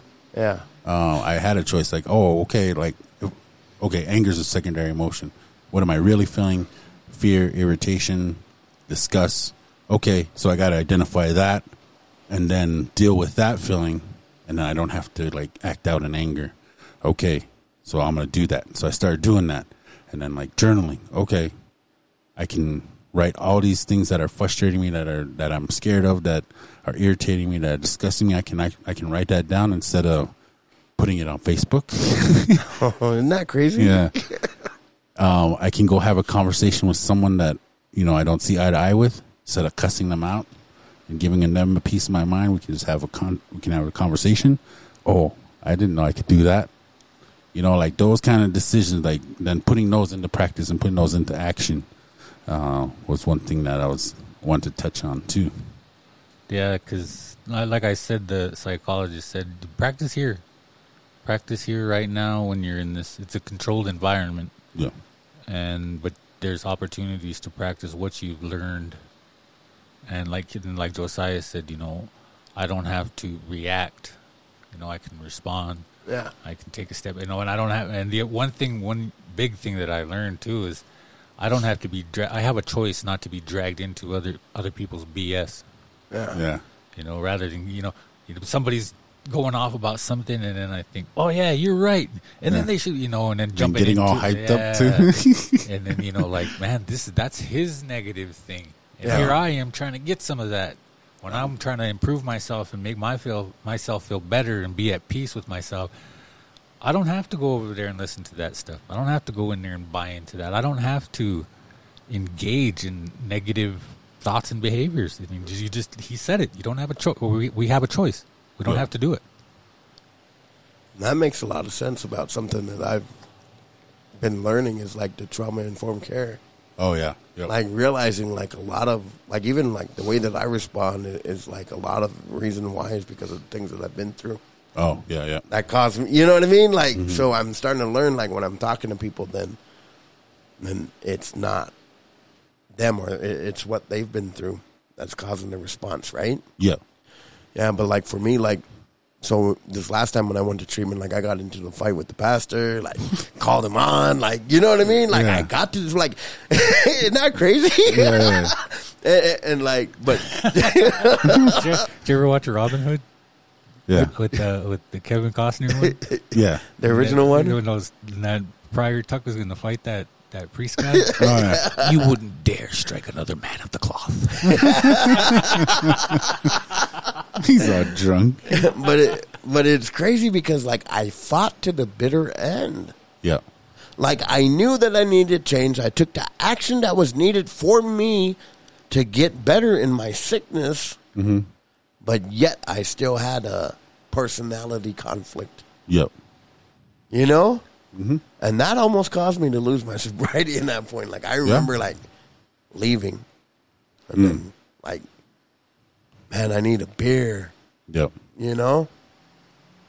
Once the enemy has his hooks in you, he doesn't want to let you go. Yeah, and then calling back, and no, the pastor, act- no, told one of my friends who wasn't even in treatment, call, got a hold of the pastor, and the pastor called me, and he's like, "Man, I'm sorry," because he's a good guy. Like, Oh yeah. I can pick up the phone today and he'll answer. You know, um, great guy. Started talking. We both apologized. Then I went back. yeah. And then from that day, like everything was smooth sailing. But I realized like I was the one that had the problem. oh yeah. You know, like it wasn't them that needed to change. It was me. That's why I was there. Yep. You know, so No, on that note too, man, it was like that was a hard pill for me to swallow, knowing that all the relationship problems, whether it be you know like the marriage or you know just relationships with siblings or my parents or you Work know the close work relationships, like I was the problem. man, that was tough pill to swallow for me, and I was just sitting and it, it I mean, I sat with it for like couple months. you were the common denominator. I was just like, oh man, I, I, all all these relationships are bad because of me. And this was like a year after treatment when I just finally kind of sat down and I was like, oh, it hit me, and I was just like, it sucked. And I just like finally after soaking on it for a couple months, I was like, all right, yeah, all I gotta do is accept it. Yep, I did that. Yep. You know, and even now, it still kind of makes me cringe a little bit to think about it. Isn't know? it? That's crazy, huh? Like, oh, cringeworthy. Like, yeah. Yeah, that was crazy. I hate thinking about stuff like that. And you're like, you realize you were wrong, and you're like, oh, Yeah. oh, like, can we not go there? Yeah. All right, the next one, which I think this is where we're all at right now, all three of us, is maintenance. Sustained change occurs and new behavior, new behavior or new behaviors replace old ones. Uh, per this model, this stage is also transitional. So maintenance, um, going to meetings, um, staying accountable, staying transparent, staying in community, and what is the other one? Service, service work. Continuing those things today. Uh, I try to, you know, weekly, monthly, try to hit those. Make sure that, especially like service, you know, service work. Trying to give of myself, my um, my time. Um, I know my time is precious, but I still try to give. I don't have that much time these days, but I try to give back. You know, you know what I mean? Uh, give back, but like the accountability. I got my accountability people. I stay transparent with them, and then the community. You know, the White Eagle Talking Circle. Right here, this is a community. Unspoken words, which is growing because of you, the listener. I love you. I I love you. You The love Barney me. song? We're a happy family. I don't know the rest. With a shotgun blast, Barney hit the floor. No more purple dinosaur. Wow, wow, wow. Anyway, yeah, Yeah, um, good maintenance. I agree with all of what you just said. Um, you kind of took took what I was going to say too. Is that uh, this here, this is maintenance. This Yep. is part of it, Yep. and it's also uh, to me, it's kind of it's it's almost service work too because you know, reaching out and trying to help others. Just Oh, yeah. In, you know, it doesn't even have to be face to face. They can listen to this next week, next month, next year Yeah. and they get something out of it, then then that's you know that's awesome. That's great. That Oh, was wow. the point. Yes. Um, and the other thing too is uh, to maintain those habits, you know, um, and not get back sucked back into that old way of thinking. Because in in changing my core beliefs, I had to take actions. You know, um, things that went against those negative ones, the false ones. So if um, my false belief was anger is the way to get out of things, then I had to challenge that, and then I had to take action. Okay, well now I can't get angry. I have to say now I have to call it what it really is, and it's usually fear, yeah. Uh, yeah. right? And then I take Fear-based reaction. and then I take uh, the opposite action of what I probably would have did ten years ago. And when you do something that doesn't coincide with your core beliefs, it causes that dissonance, that cognitive dissonance. Yeah. Something's got to give. Yeah. So usually it's your brain saying, "Well, if you're going to keep doing this, then I'm going to change your belief so that I don't have to think about it." You know, your subconscious mind. Yeah. So then it changes, and then when you do it, there is no dissonance, there is no friction, there is no pain. Mm. It's just this new habit, this new belief that's positive and that's true. Yeah. It's, it's, it's, it's not false anymore. So that that to me is, and we can't, you know, we always try. They say, you know, pay attention to your thoughts, but we have so many thoughts going through our mind in any given day. But the one thing you can be hyper aware of, I mean, just is your feelings. Mm. Yeah. And if I feel like I'm anxious or I feel like I'm angry or frustrated or, you know, any other negative emotion, then I can take a step back and like, then I can assess it. Okay, why am I feeling this way? What's going on? Is it something that such and such did? Is it because I have to do this? Is it this, that, and the other? And then, you know, um, like I said, those three things you can do about any situation. You can change the situation, you can change the way you think about the situation, or you can go on being miserable. Mm. Yeah. And I sure don't want that last one. Yeah, I don't think we want that. I do. Let's be miserable. Let's I just want to be miserable. No, but but I think like maintenance is to put it in like simple terms. It's kind of like cutting the grass.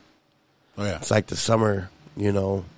I, this is what I always use. I'm like, it's like cutting in the grass because after, especially after all the winter, like after all the winter and then all the rain showers, like the first time you cut the grass is always the longest Yeah. because it's grown so much and there's so much like stuff that's there. Yeah.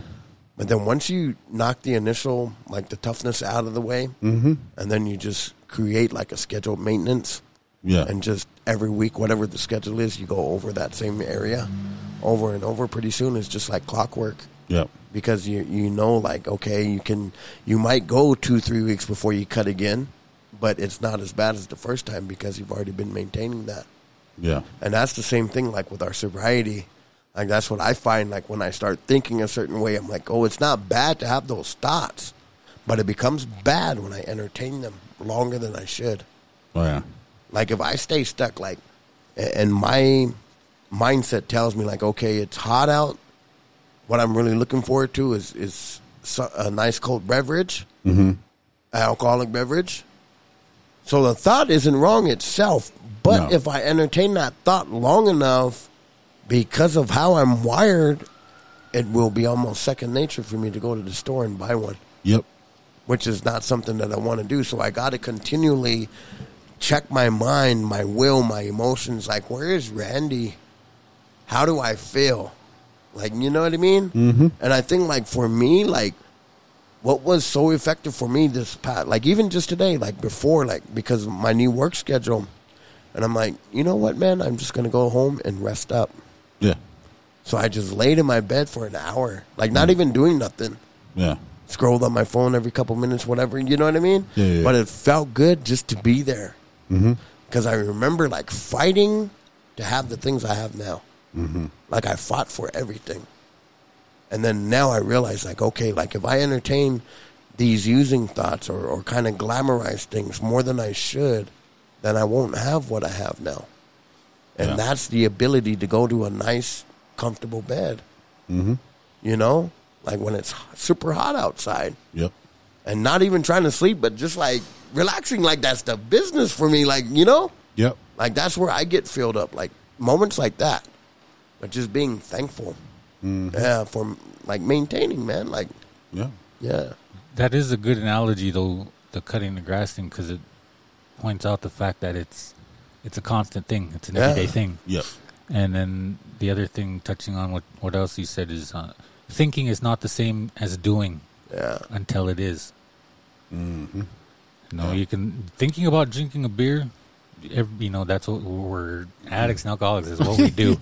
yeah, But thinking about it until we do it, that's different. Yeah. Entertaining it, letting it marinate up there until you- Until you're sitting, you know, until you go buy a tall can. because you know, like we said earlier, we're good at convincing Yeah. ourselves Oh, of yeah. some and pretty that's what messed up like stuff. recognizing like those bad thoughts, right? Like, not to cut you off, JC, but remember uh, the Christmas episode when I was telling you guys, like, man, I felt kind of funky all day. Oh yeah, Like got- I was in like a bad mood, like you know, for no reason. Yeah. And then, like when I backtracked, what it came down to was an old coworker gifting my boss and my coworker a bottle of like apple pie vodka. Yeah. Like the addict in me, like eh, I smelled it, whatever. Like I didn't want to drink it, but just the thought of it being around, like it messed with me deep inside, you know. Yeah. But I had to backtrack and be like, okay, that's where that came from. Yeah. Yep, yep. No, that uh that reminded me is um we always throw like a Christmas party and stuff where, you know, um my lady and her the in laws and stuff and one of them said, Can we bring beer to you know our Christmas party? And they're like we said no. And they said, Well well, Jesus turned water into wine, and I was just like, "Well, when you can walk on water, then you can bring some drinks to a Christmas party."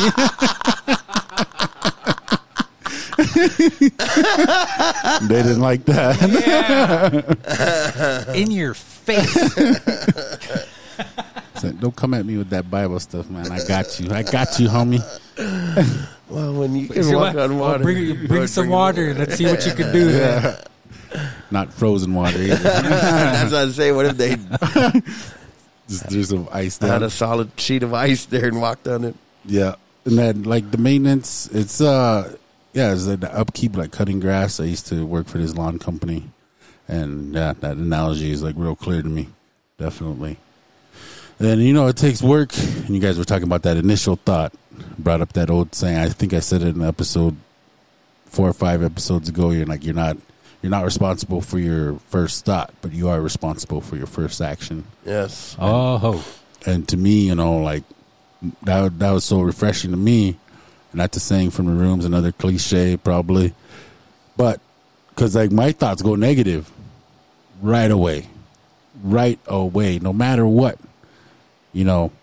Um, so having that little cliche in my toolbox is like, okay, all right, yeah, I'm gonna think this way, but I don't have to act on it. I don't have to entertain it. I don't have to let it marinate in my head uh, because my last use um, got kicked off by because I was like in a depressed state, and I was just like, I was like, I don't, I don't remember last time I even laughed, but I know if I slam a pint, I'll feel better, and that was the thought, and I just entertained that thought. If I slam a pint, I'll feel better, and I entertained that, entertained it, entertained it, and next thing you know, man, I was, you know, at the gas station went in to buy a 30 pack and there were $20 for a 30 pack so i bought two just because i entertained that thought that if i slam a pint i know i'll feel better It's good, and th- right there, that that reminds me, it's good to have uh, pre-planned intervention thoughts. oh yeah yeah right?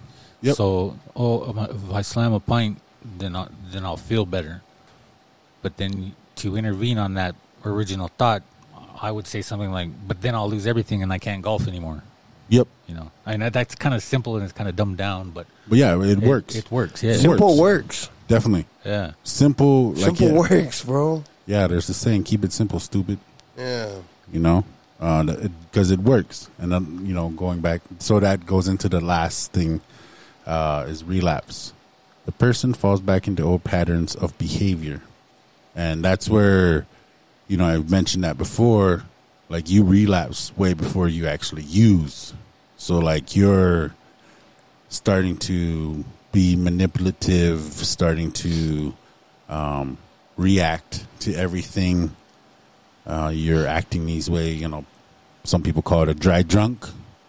Um, so you're already acting like how you used to before you even use. So if you find yourself, you know, starting to react to stuff, if you find yourself starting to be starting to manipulate, then um, better pump the brakes, call timeout, go to a meeting, call your sponsor, uh, do an inventory, you know, call timeout, see what's going on. Like, okay, this is how I'm acting. I better stop doing that. I better start getting back to responding, responding. Um, get out of this manipulative state of mind. Yeah, I, I, that's such a powerful thing. You know, I always kind of understood the concept of it. Yeah. Um, how you relapse before you ever ever take a drink or whatever. Yeah. But to hear it said out loud, it's it's so powerful because you it it lets me know that even though I'm in the beginning stages of a relapse, I haven't taken that drink yet, and I can always whoa Yeah. Hold up. Time out. hold up hold up I know Hold up. I know where you're trying to take me Yeah. on that. You, you know you ain't gonna put me in checkmate on that. I see your moves coming. Mm-hmm. I've seen I played this game before, so this is what I'm gonna do. This is how I can combat it Yep. and this is how I can avoid it. But I do know that in the past that relapse, I think I planned on relapsing even without even thinking about it. Oh yeah. Yeah. Yep. Uh, and and that, that just goes back to what you were saying. But like I already knew, even though I put my all like when I was in treatment, it's not like I just kind of sloughed it off or didn't try to learn something. Yeah. I mean, I I actually was interested in it, and I put in the work, and I believed I could, you know, this was going to be it. But somewhere in there, I I kept, you know, probably my old behaviors, my obviously my old core beliefs, Mm-hmm. um, those negative and false ones. That something, you know, like that. I didn't get rid of all of that cancer, and then Yeah. as soon as, as soon as I quit taking the medicine for it, boom, it just took off again. Yep. Yep. Yep. It makes a lot of sense. Um, I think, like for me, it's kind of like listening to music. And I'm a big hip hop head, but I find like when I listen to like when I listen to it too much, Yep. then that old thinking pattern comes in. You know what I mean? Mm-hmm. Like so, recognizing those, man, and, and capitalizing. Like, okay, like you don't have to, like what I was saying earlier. Like you don't like just because I think it doesn't mean I have to follow through. Yep. Yeah, for sure. And I think about like when JC was talking about, you know, when to treatment you quit and then you're like, like this is it, I'm gonna stop. Um, when I turned 21, that fall of 2000, oh sorry, excuse me, I turned 21 anyway, I quit, and I wanted a college degree. Uh, that was like one of my, you know, bucket list things yeah, one of my goals, I was like, okay, I can't drink and go to college because I keep flunking out. So I was like, all right, so I'm gonna quit. I'm gonna stop drinking, and I'm gonna pursue it. I'm just gonna, you know, all my energy, effort into getting this degree, and I did. Uh, but I, I just, I just wasn't drinking. I didn't work on myself and stuff. And like, I was telling myself, you know, I'm done. You know, I'm done. Uh, I got married during that time, and I moved forward, and I got a degree. You know, like three years later, and I was sober for that. You know, four and three and a half years, four years. But like in the back of my mind, I knew I was going to drink again. I knew it. I didn't know when, but I was just like, all right, I need this degree though, because I can't drink and go to college. It doesn't work out for me. That was my mentality that kept me sober and that kept me motivated because I wanted that degree. And then the day I graduated, I was drunk. that night. that night, huh? Yeah. I didn't even plan it though. I was just like went to the graduation ceremony. You know, we had the reception, everybody there, everybody, you know, giving me hugs, congratulating me, bringing presents. And it was an awesome day. And then we wrapped that up, and then it was probably like this. You know, the sun was going down. It was May, the end of May, and then um, at that time we went. My brother-in-law at that time he invited us over. He's like, "Yeah, come over, man. We'll just chill and stuff." And I said, "All right, cool." So we went over there, and they had beer, and I was like, "Yeah." I was like, "Oh yeah, I graduated. I accomplished my goal." And I grabbed one, and I started drinking. And then it wasn't like every day. Uh, it was sporadic. You know, I was sporadic from there, just like here and there. You know, here and there, here and there, here and there. And then until got divorced, and then I was like, screw it. You know, and then took off. Anyway, so in that time, that three and a half, four years that I was sober, I was just sober. I didn't work on myself. I didn't work on defeating beliefs. I didn't. No scheduled maintenance. Yeah, no maintenance, no action. I just wasn't using. Mm-hmm, mm-hmm. Um, yeah, and like I didn't tackle that defeating belief. I didn't, you know, boom, boom, boom, and then when the divorce came, I just spiraled me real fast. Crashed. Yeah, So mm, I guess because you know drinking wasn't the problem for me; it was a symptom of a bigger problem. Yeah. and you know, just kind of trying to take care, trying to blow your nose when you have a cold. Hmm. You know, you're not Oh, yeah. to the real issue, right? yeah, yeah, yeah. I understand. I mean, no, no, I'm just kind of I'm thinking out loud The here. system. No, yeah, yeah. You're blowing your nose so you can breathe better, but the you're system, still but the sick. symptom? Yeah, Yeah, yeah. And, and I just I'm just thinking out loud. I'm not trying to explain it to you, like you. Know. oh, you turned to me, so I was like, "Yeah, I get you." yeah, yeah. Yeah. Am I making sense? but yeah. Anyway, yeah, relapse. yeah. No, so after. Fail. So from relapse, then you go into pre-contemplation. The person may be unaware that there's a problem, thus there's no intention on to change behavior. So then, you know, you go from maintenance, and then you start feeling good, and then you're like, ah, I don't have a problem. I could have a couple. You know, so then you start, you convince yourself, you manipulate yourself into believing that you don't have a problem, and you start drinking again, and then a couple years down the road, you know, you got the shakes and you're seeing things and you're hearing things and you need to go to detox. And then you start that cycle back over again. Boom, boom, boom. So, Cycle, cycle of destruction. yep. Let's not do that.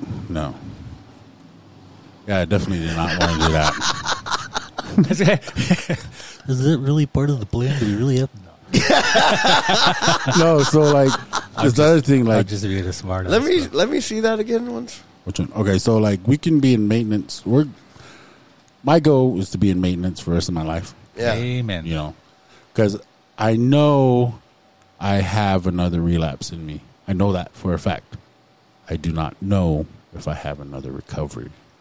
But it's important. me. Yeah, yeah, yeah. I, I like that because Yeah. it's it's true. But it's also important to know that should we get too comfortable in our maintenance, or you know, what the what the result of that will be Yeah. if we start, you know, thinking, "Oh, I got this." Yep. Uh, Thanks. complacent. Yep. Thank, thanks for the help, God. I think I got it from here. Yep. Yep. Thank you for getting me here, but I got it now. I got it. I got Yeah. it.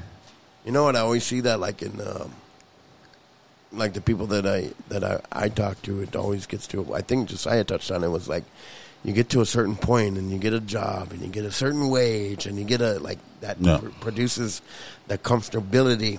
Yep. And then it's like, okay, thank you for helping me get here, but I got it from now on. Yep. Yep. Yep. You know, like so I'm not gonna answer phone calls. I'm not gonna. yep. I got it. I don't need that. Yeah. I don't. I'm not like them. I don't need to go to talking circles. I don't need to go to A. I don't need to go to NA. I don't need to go to church.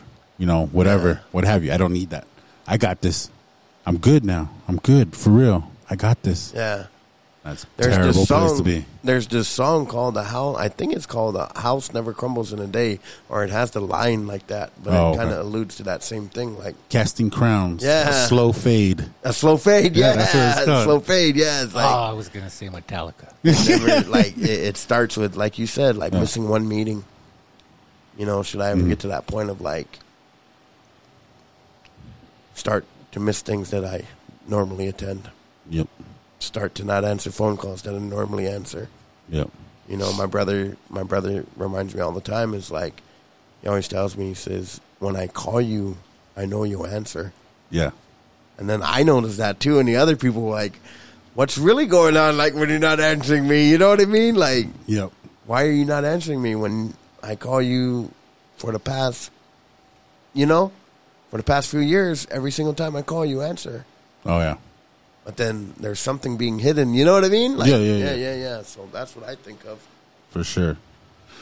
And you know, it, to me, like this was so refreshing when I came across it, or like when I got this teaching here, because like okay, and I seen myself just like what we did tonight. I, you can see yourself in each stage, and I was just like, oh, okay, I'm in maintenance right now. I'm gonna stay here because life is pretty good here. Uh, yes. I don't want to be in those other stages because life was terrible in those other stages. You know? It is.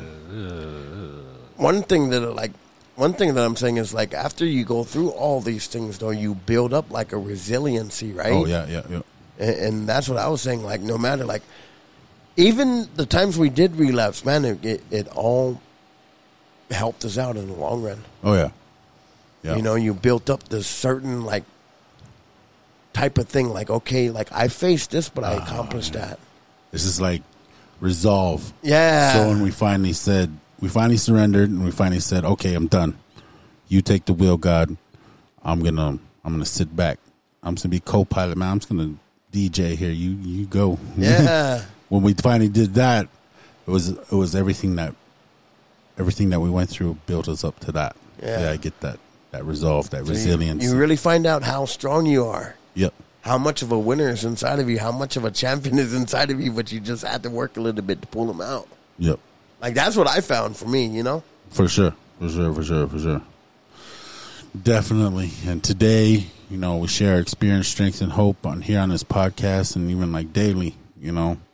Um, and I just see like people throughout the week, just interactions like that, you know, if they just apply some coping skills, you know, just some, uh, if they just respond like they could, you know, have a pretty good life too. But it's just kind of crazy to see people that, you know, just people that don't have those.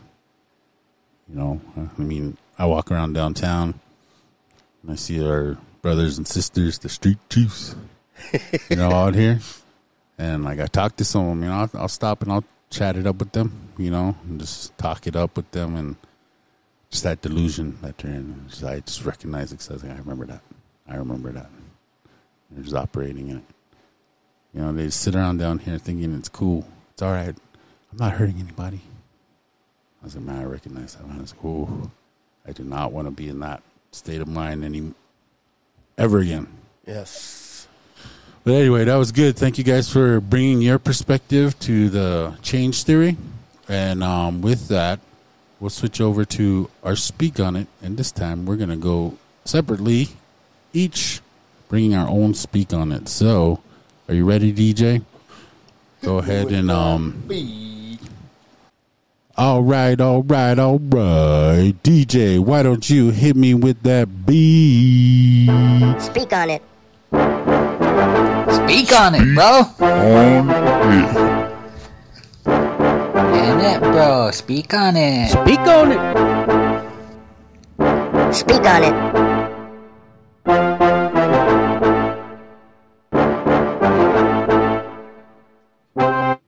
Yo, it's the Street Chief Messiah, where me and Mariah go back like babies and in pacifier. I just playing.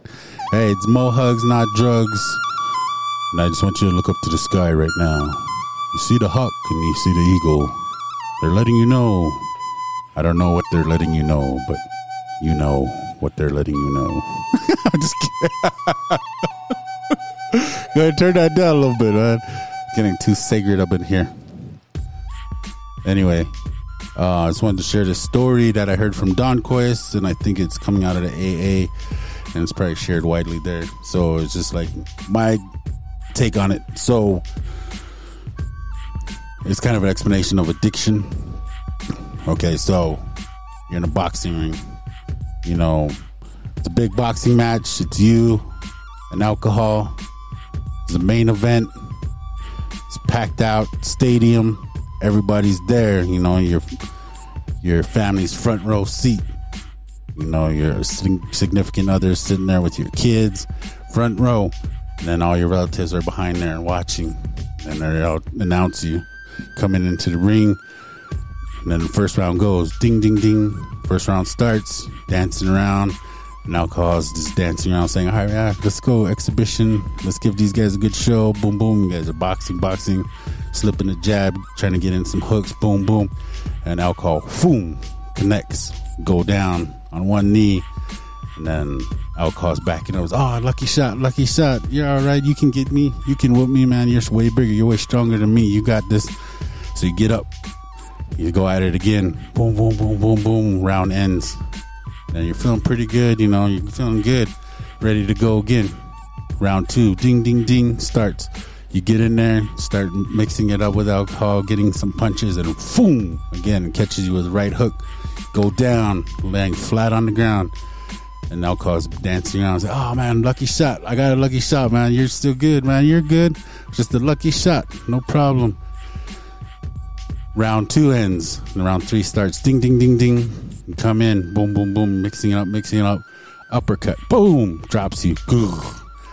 And the alcohol's like, oh, lucky shot again, man. You're good, man. I'm just getting lucky tonight, man. You're better than me. You're bigger than me. You're stronger than me. And at this point, people are leaving because you're the star. Everybody came to see you win. People start leaving the stadium. Boom, boom. Even your relatives are leaving. They're leaving. You jump up and like, man, I got this. I'll knock him out. And you jump back in there. Round four, ding, ding. Starts up and give him everything. Boom, boom, boom. Throwing hooks, throwing jabs, throwing combos, trying to catch him. He's dodging, he's missing. You don't connect at all. Boom, lays you out again. Right cross. Boom, you hit the floor and you're trying to get up. It's hard, difficult. Can't get up. Finally do. And you look around and of your kids is standing there at the corner at your corner saying, pulling on your shorts saying, Let's go. Come on. It's time to go. Everybody's leaving. Let's just go. This isn't fun anymore. Um, we came to see you win, but you just keep getting knocked out. Let's go. Like, no, I got him. You guys just stay. This next round, I'll get him. I'll get him. And then boom, ding, ding, ding, round. And before you can even get up, stand up, alcohol's right there. Boom, drops you. And then you're like, oh, you roll out of the ring. You go, you go back and um, seek some help. You're like, get a different trainer. Like, this trainer sucks. And you get rid of all your music and you get some flute music and you get different vitamins and you come back. You come back two months later. You're like, all right, this time I'm to whoop alcohol. You get back in the ring. And while you're getting in the ring, you're putting your foot in, alcohol reaches over the ring and boom, drops you. Boom, you fall on the ground. And you're just like, ah, what's going on here? And this continues, and you try to get back up in the ring, and alcohol jumps over the ropes and kicks you in the face. Boom! You just you can't even get in the ring. And then so you leave, and then you finally go get some help, and you finally get a counselor. You finally go, you know, get some mental health. You started imp- implementing new coping skills. You start walking a different path, and you realize that you're not going to win this fight. So the best way to defeat this alcohol is you don't even enter the arena. You don't even go over there. You're just like, ah, he can win. He can have it. I'm over here. I'm going to do this. I'm going to walk the red road. I'm going to be in recovery. And you just move on with your life and let alcohol have that arena. But that's my story. That's all I got. Uh, who? Speak on it. Speak on it, bro. On it. And it, bro. Speak on it. Speak on it. Speak on it.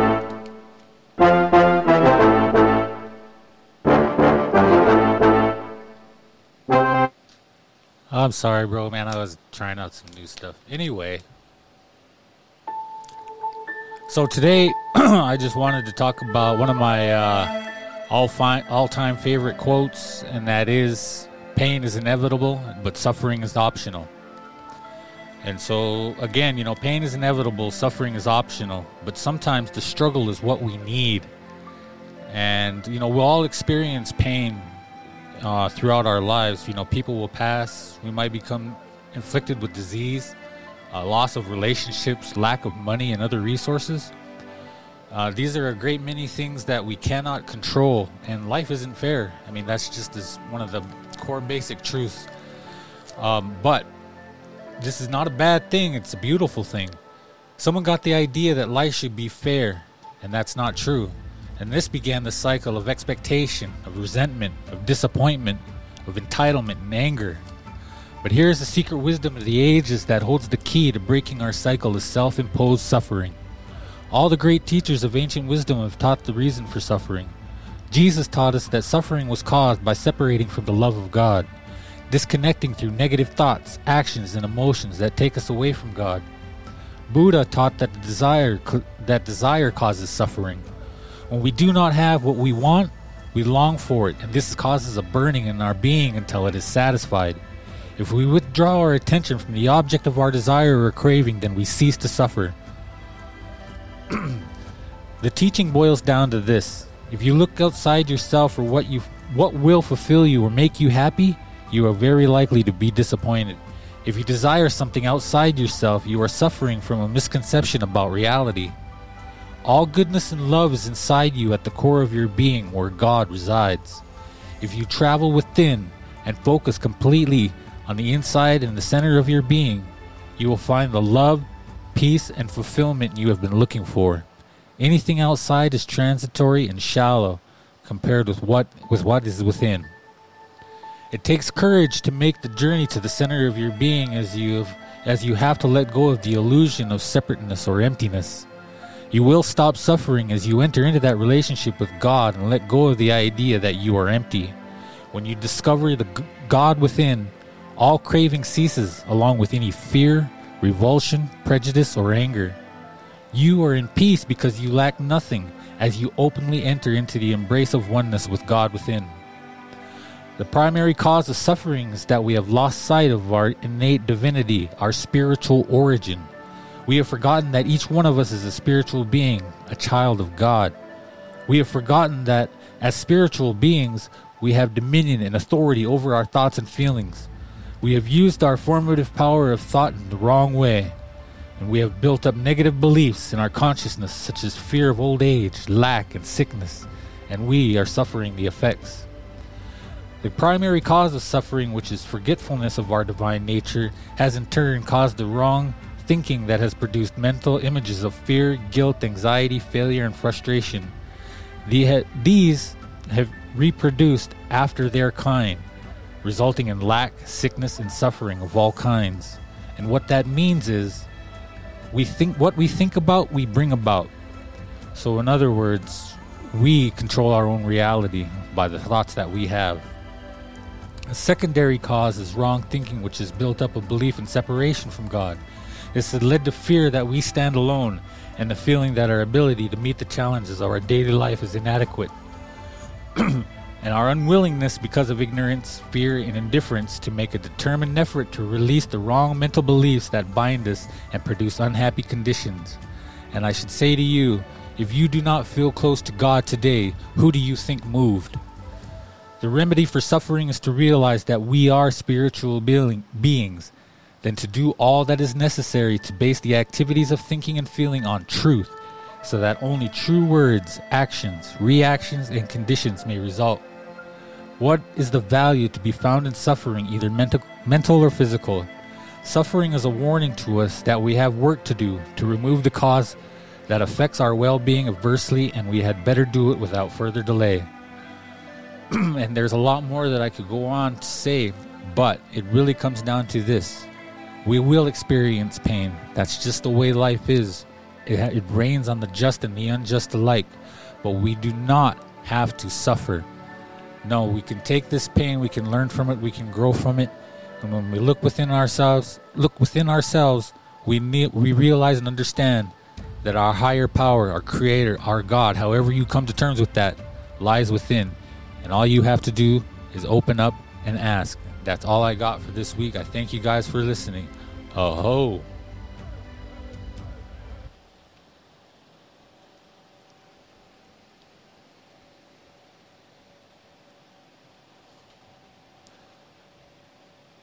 What's going on here?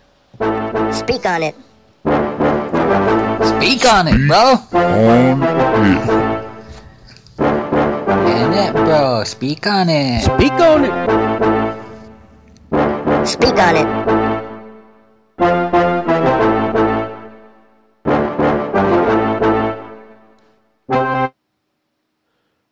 Witcha, everybody that's. Ooh, yeah. Blue skies.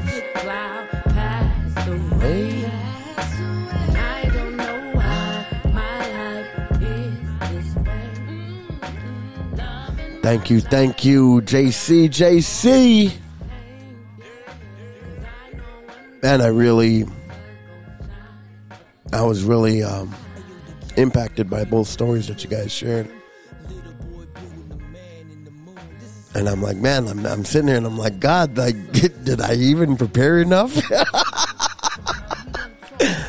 but you know, like I was reminded today, like, or it was earlier in the week. I believe it was Monday or Tuesday, and like in what I was doing, and I've just been like in this place in my life where I'm just amazed at what God does, right? But this thing that I read, it said, wellness, when it comes to those who suffer from mental health or substance use, does not mean an absence of disease, illness, or stress, but rather feeling a sense of purpose in life, being actively involved in work or play that is satisfying, finding happiness, having joyful relationships, and having a healthy body and living and living environment. And before I even get into explaining why that struck a chord with me, I just wanted to give a shout out. Like we haven't given a proper shout out because we've been a little bit constrained in our music. and I love Bob Marley, but screw Tuff Gong. But I wanted to give a shout out, man, to my favorite, one of my favorite MCs. Not only is he crow, not only is he uplifting, not only does he share a message of hope, but he's a friend uh, to to all three of us here on the show. So shout out and big ups to Superman.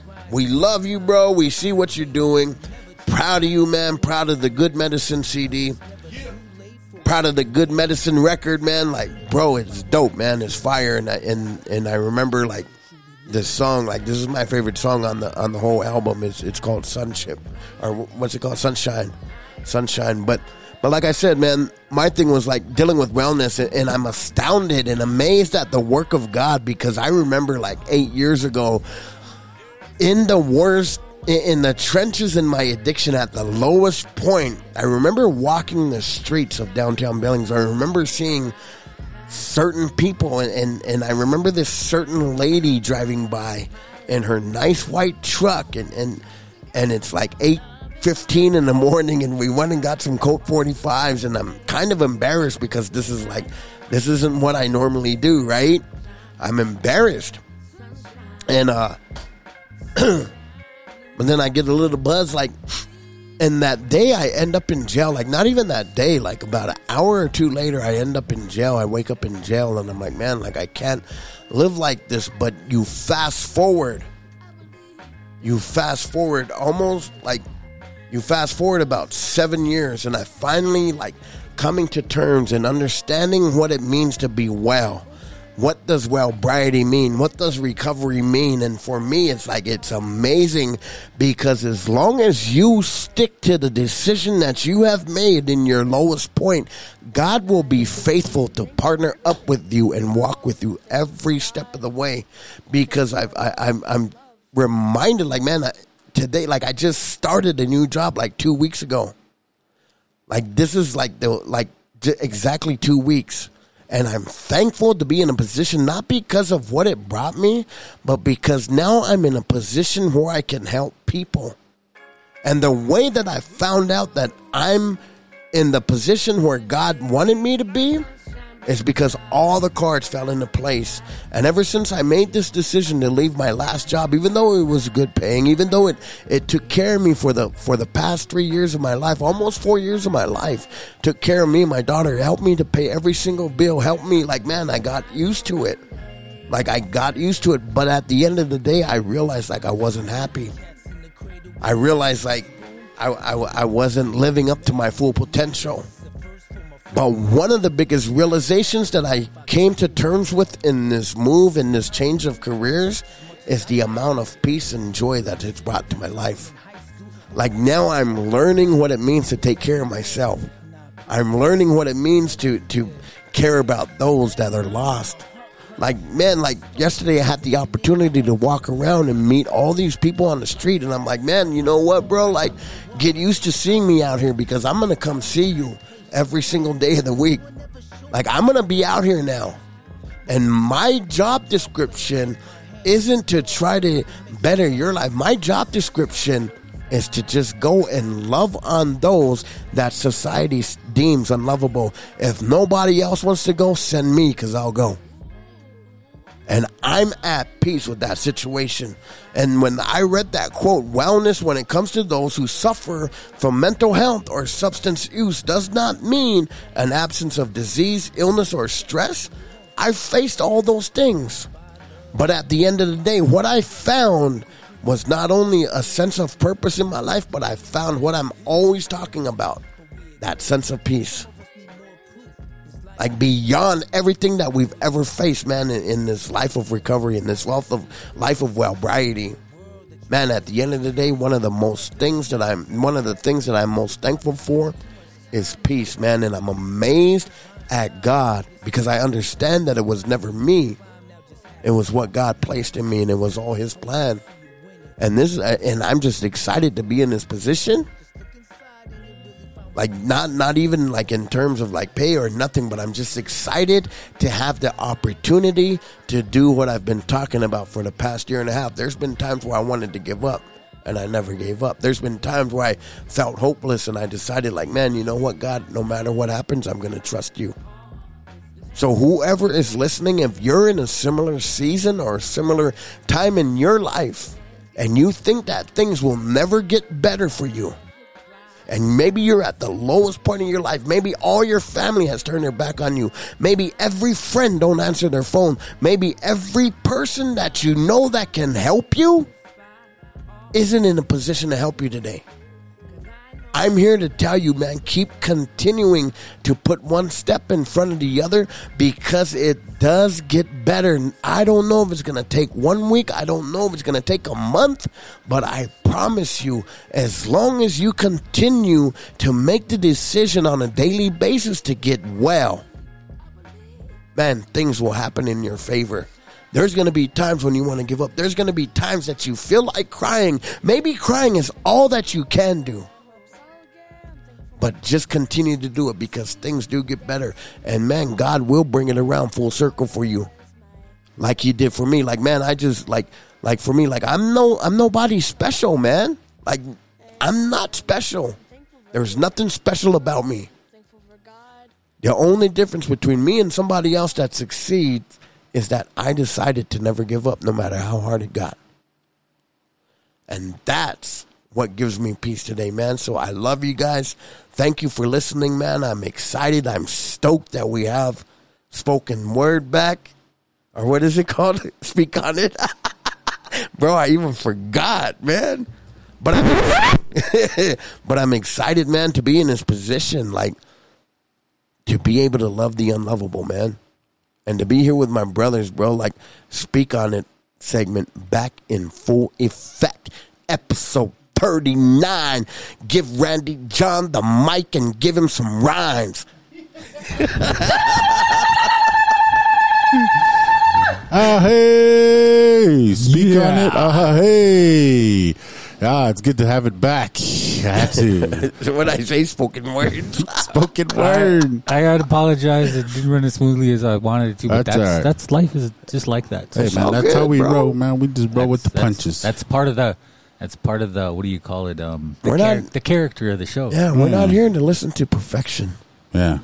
Oh, well, We're, I- we're I here go because of the process. we're here because of the process, That, baby. that's our appeal. yes. We're part of the process. Learning as we go. But no, that's good, man.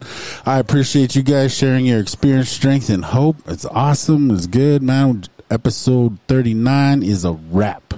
Um, we appreciate all our listeners out there all over flat earth for tuning in. Make sure you like and subscribe on our Podbean and check out our Facebook and our Instagram. Uh, we'll probably have Twitter and all that coming up next. I'm not on Twitter, but if anybody. Are we else- on TikTok? Hey, No. do people like? I remember Twitter when it was cool. Like people still use Twitter today, huh? To go and hide. Probably. I don't know. I don't. I have a Twitter, but I like. I don't know. I never got. I never got it going. I going. mean, get away How do from you- Facebook and go to Twitter where it's cool. How do you know what is cool though? I mean, yeah, like none of the kids use Facebook. I guess for me, like Twitter was something that I used back in like 2008, 2009. Mm. You know, like everybody, like all the music artists, all the like famous people, like they all used it back Yeah. then. And then it's crazy because now, like Native America has just gotten a hold of it within the past few years. That well, there's been people that used it extensively, Yeah. but now they just now got into it, and it's like the younger generation. And yeah, Yeah. I've just noticed that. You know, Yeah. I go on there and, and check, like you know what I mean, like Yeah. I think I- I, started a Twitter account like 2010, right around there, yeah, and like I started, you know, then I was just like, ah, this is too much work. Yeah. I just went back to Facebook. Now it's just like Facebook. Like, I'm Yeah. officially old because I love like Facebook. Like Yeah. you know what I mean? hey, real, real, real quick before we go, you guys been watching the Olympics? Yes. No. I watched the yesterday morning live. I watched the USA Women's won the three x three gold medal against the Russians. For what? Three x three. Oh, oh, oh, It's oh, three. What it's is that? three- It's it's awesome. Oh, I almost dropped that bomb because it's really cool. Hey, you should have. It's uh three versus three on three, three versus three, uh, but the ball's always live. Okay. So like if one team scores, as soon as it goes through the hoop, it's live. But the other team gets it, they have to back court and there's a 12 second shot clock. So as soon as it goes through the hoop, the 12 second shot clock resets and they got 12 seconds to shoot. So it's like boom, boom, boom, and it's 10 minute games. That's an Olympic It's, sport. it's like Yeah. res ball. Huh? Yeah, it's like yeah, yeah, yeah. It's real fast. Boom, boom, boom, boom, man. Like these are Olympic athletes, and by the end of the game, man, they're huffing and puffing, and they got two subs, and everybody's huffing and puffing. Like that bronze medal game, man. Both teams, I think it was uh, Japan and somebody else, I can't remember. Those ladies were just like dragging through that game, like took everything just to finish that game at ten minute games. Yeah, that's pretty cool. I Olympic couple, athletes. I watched a couple of games. I didn't get to see any of the medal rounds. I did watch Skateboard Street, men and women. Yeah, that was different. Um, oh, I was watching, bro. I was telling you, I was watching those those fencers, Yeah, yeah, and man, those those ladies are getting pumped every time they'd score, and they go, Rah! yeah. They were screaming like crazy, man, on them roids. Yeah, it's like holy cow! I don't want to. I don't want to get in the. I don't want to cross blades with that lady. so you guys just get into like the Olympics, huh? Yeah, I love the it's Olympics, man. bro. Sports. I mean, hey, I was watching rugby. I don't understand the rules. I kind of get it. Again, it looked like res ball, like you know how we used to play out in the field. yeah, yeah, It like look- it- that's smeared. what- yeah, I almost said it. Indian football. Indian football. I almost said the same thing too. Say it. Say it. no, no, no, no, no. no, no, no. Say it. It's No, out, it's it's out of date. But anyway, Yeah. Yeah. So I was watching rugby, and I kind Yeah, of say didn't it. under, understand the um the the rules to that one. Let's see what else. I, like there, there's all kinds of good stuff on there, man. I Yeah. mean, it's just sports, watching people, watching athletes at their peak performance. You know, going out for their countries and trying to win gold. It's, Yeah. it's pretty cool. yeah, man. Yeah, the um, what is it? I can't wait for the track and field to start. I think it's starting this weekend. Track and field. Oh, softball. I was watching women's softball. Love women's softball. I was watching College World Series because Yeah. Arizona is a powerhouse. Thank Yeah. you. Bear down. Yeah, I was actually watching um, the Meadow Meadow game, Go Meadow game in Japan. I was I was actually rooting for Japan, man. Man, I was like, they- let's go. I was like, they look like my cousins. let's go, cousins. They look. You look more related to them than you did to the Americans. Huh? Yeah, Yeah. I was No. cheering for Japan on that one. Japan's been getting a lot of gold though. Yeah, yeah. They, I think out of all the countries, Japan has the most gold medals, but USA is winning in The medal medals count. Yeah, Yeah. So it's pretty. Oh, I even watched the triathlon, which is kind of yeah. I, yeah, it's just fun watching sports. yeah. That's what I, I mean. I love the Olympics. I'm an advocate. I'm an advocate watching sports. Oh, like uh, the Summer Olympics more so than the Winter Olympics. Even though Yeah. I'll check it out, like I, like the bobsledding and stuff. That looks insane. Yeah, like the downhill, that downhill skiing, Yeah, especially the ones that when they, they don't use the sticks, they just go. yeah. Whoosh, whoosh. That's crazy. You don't watch the Olympics, huh? Nah, I don't. I don't get down with that. Well, what I've been doing is just getting back into 2K. That's how I know I'm in a better place because I stopped playing that for about three, four months. Oh yeah, yeah. Uh. 2K. Yeah, man. I'm. I, I watch the to get that out Olympics every four years. Yeah. I don't get into Olympics though. Well, every fifth year this time. So Oh yeah, this is the fifth. then year. we'll watch it again in three. So hey, we got that to look forward to. and then 2022 we got Winter Olympics. So yeah, man, sports is awesome. Sports is awesome. All right, well, 39 is in the bag. As um, oh, what was that rapper's name? Just throw it in the bag. Fabolous, fab. Yeah. Anyway, we out. Peace and love to everybody out there. Peace, love, and chicken grease. That's right. Keep walking the red road. Fry bread grease. Uh, if you feel like you're doing the sober thing, nobody cares. We care. We're we're rooting for you. We believe in you. Uh, Unspoken words, episode thirty nine. We're out. Shinnik.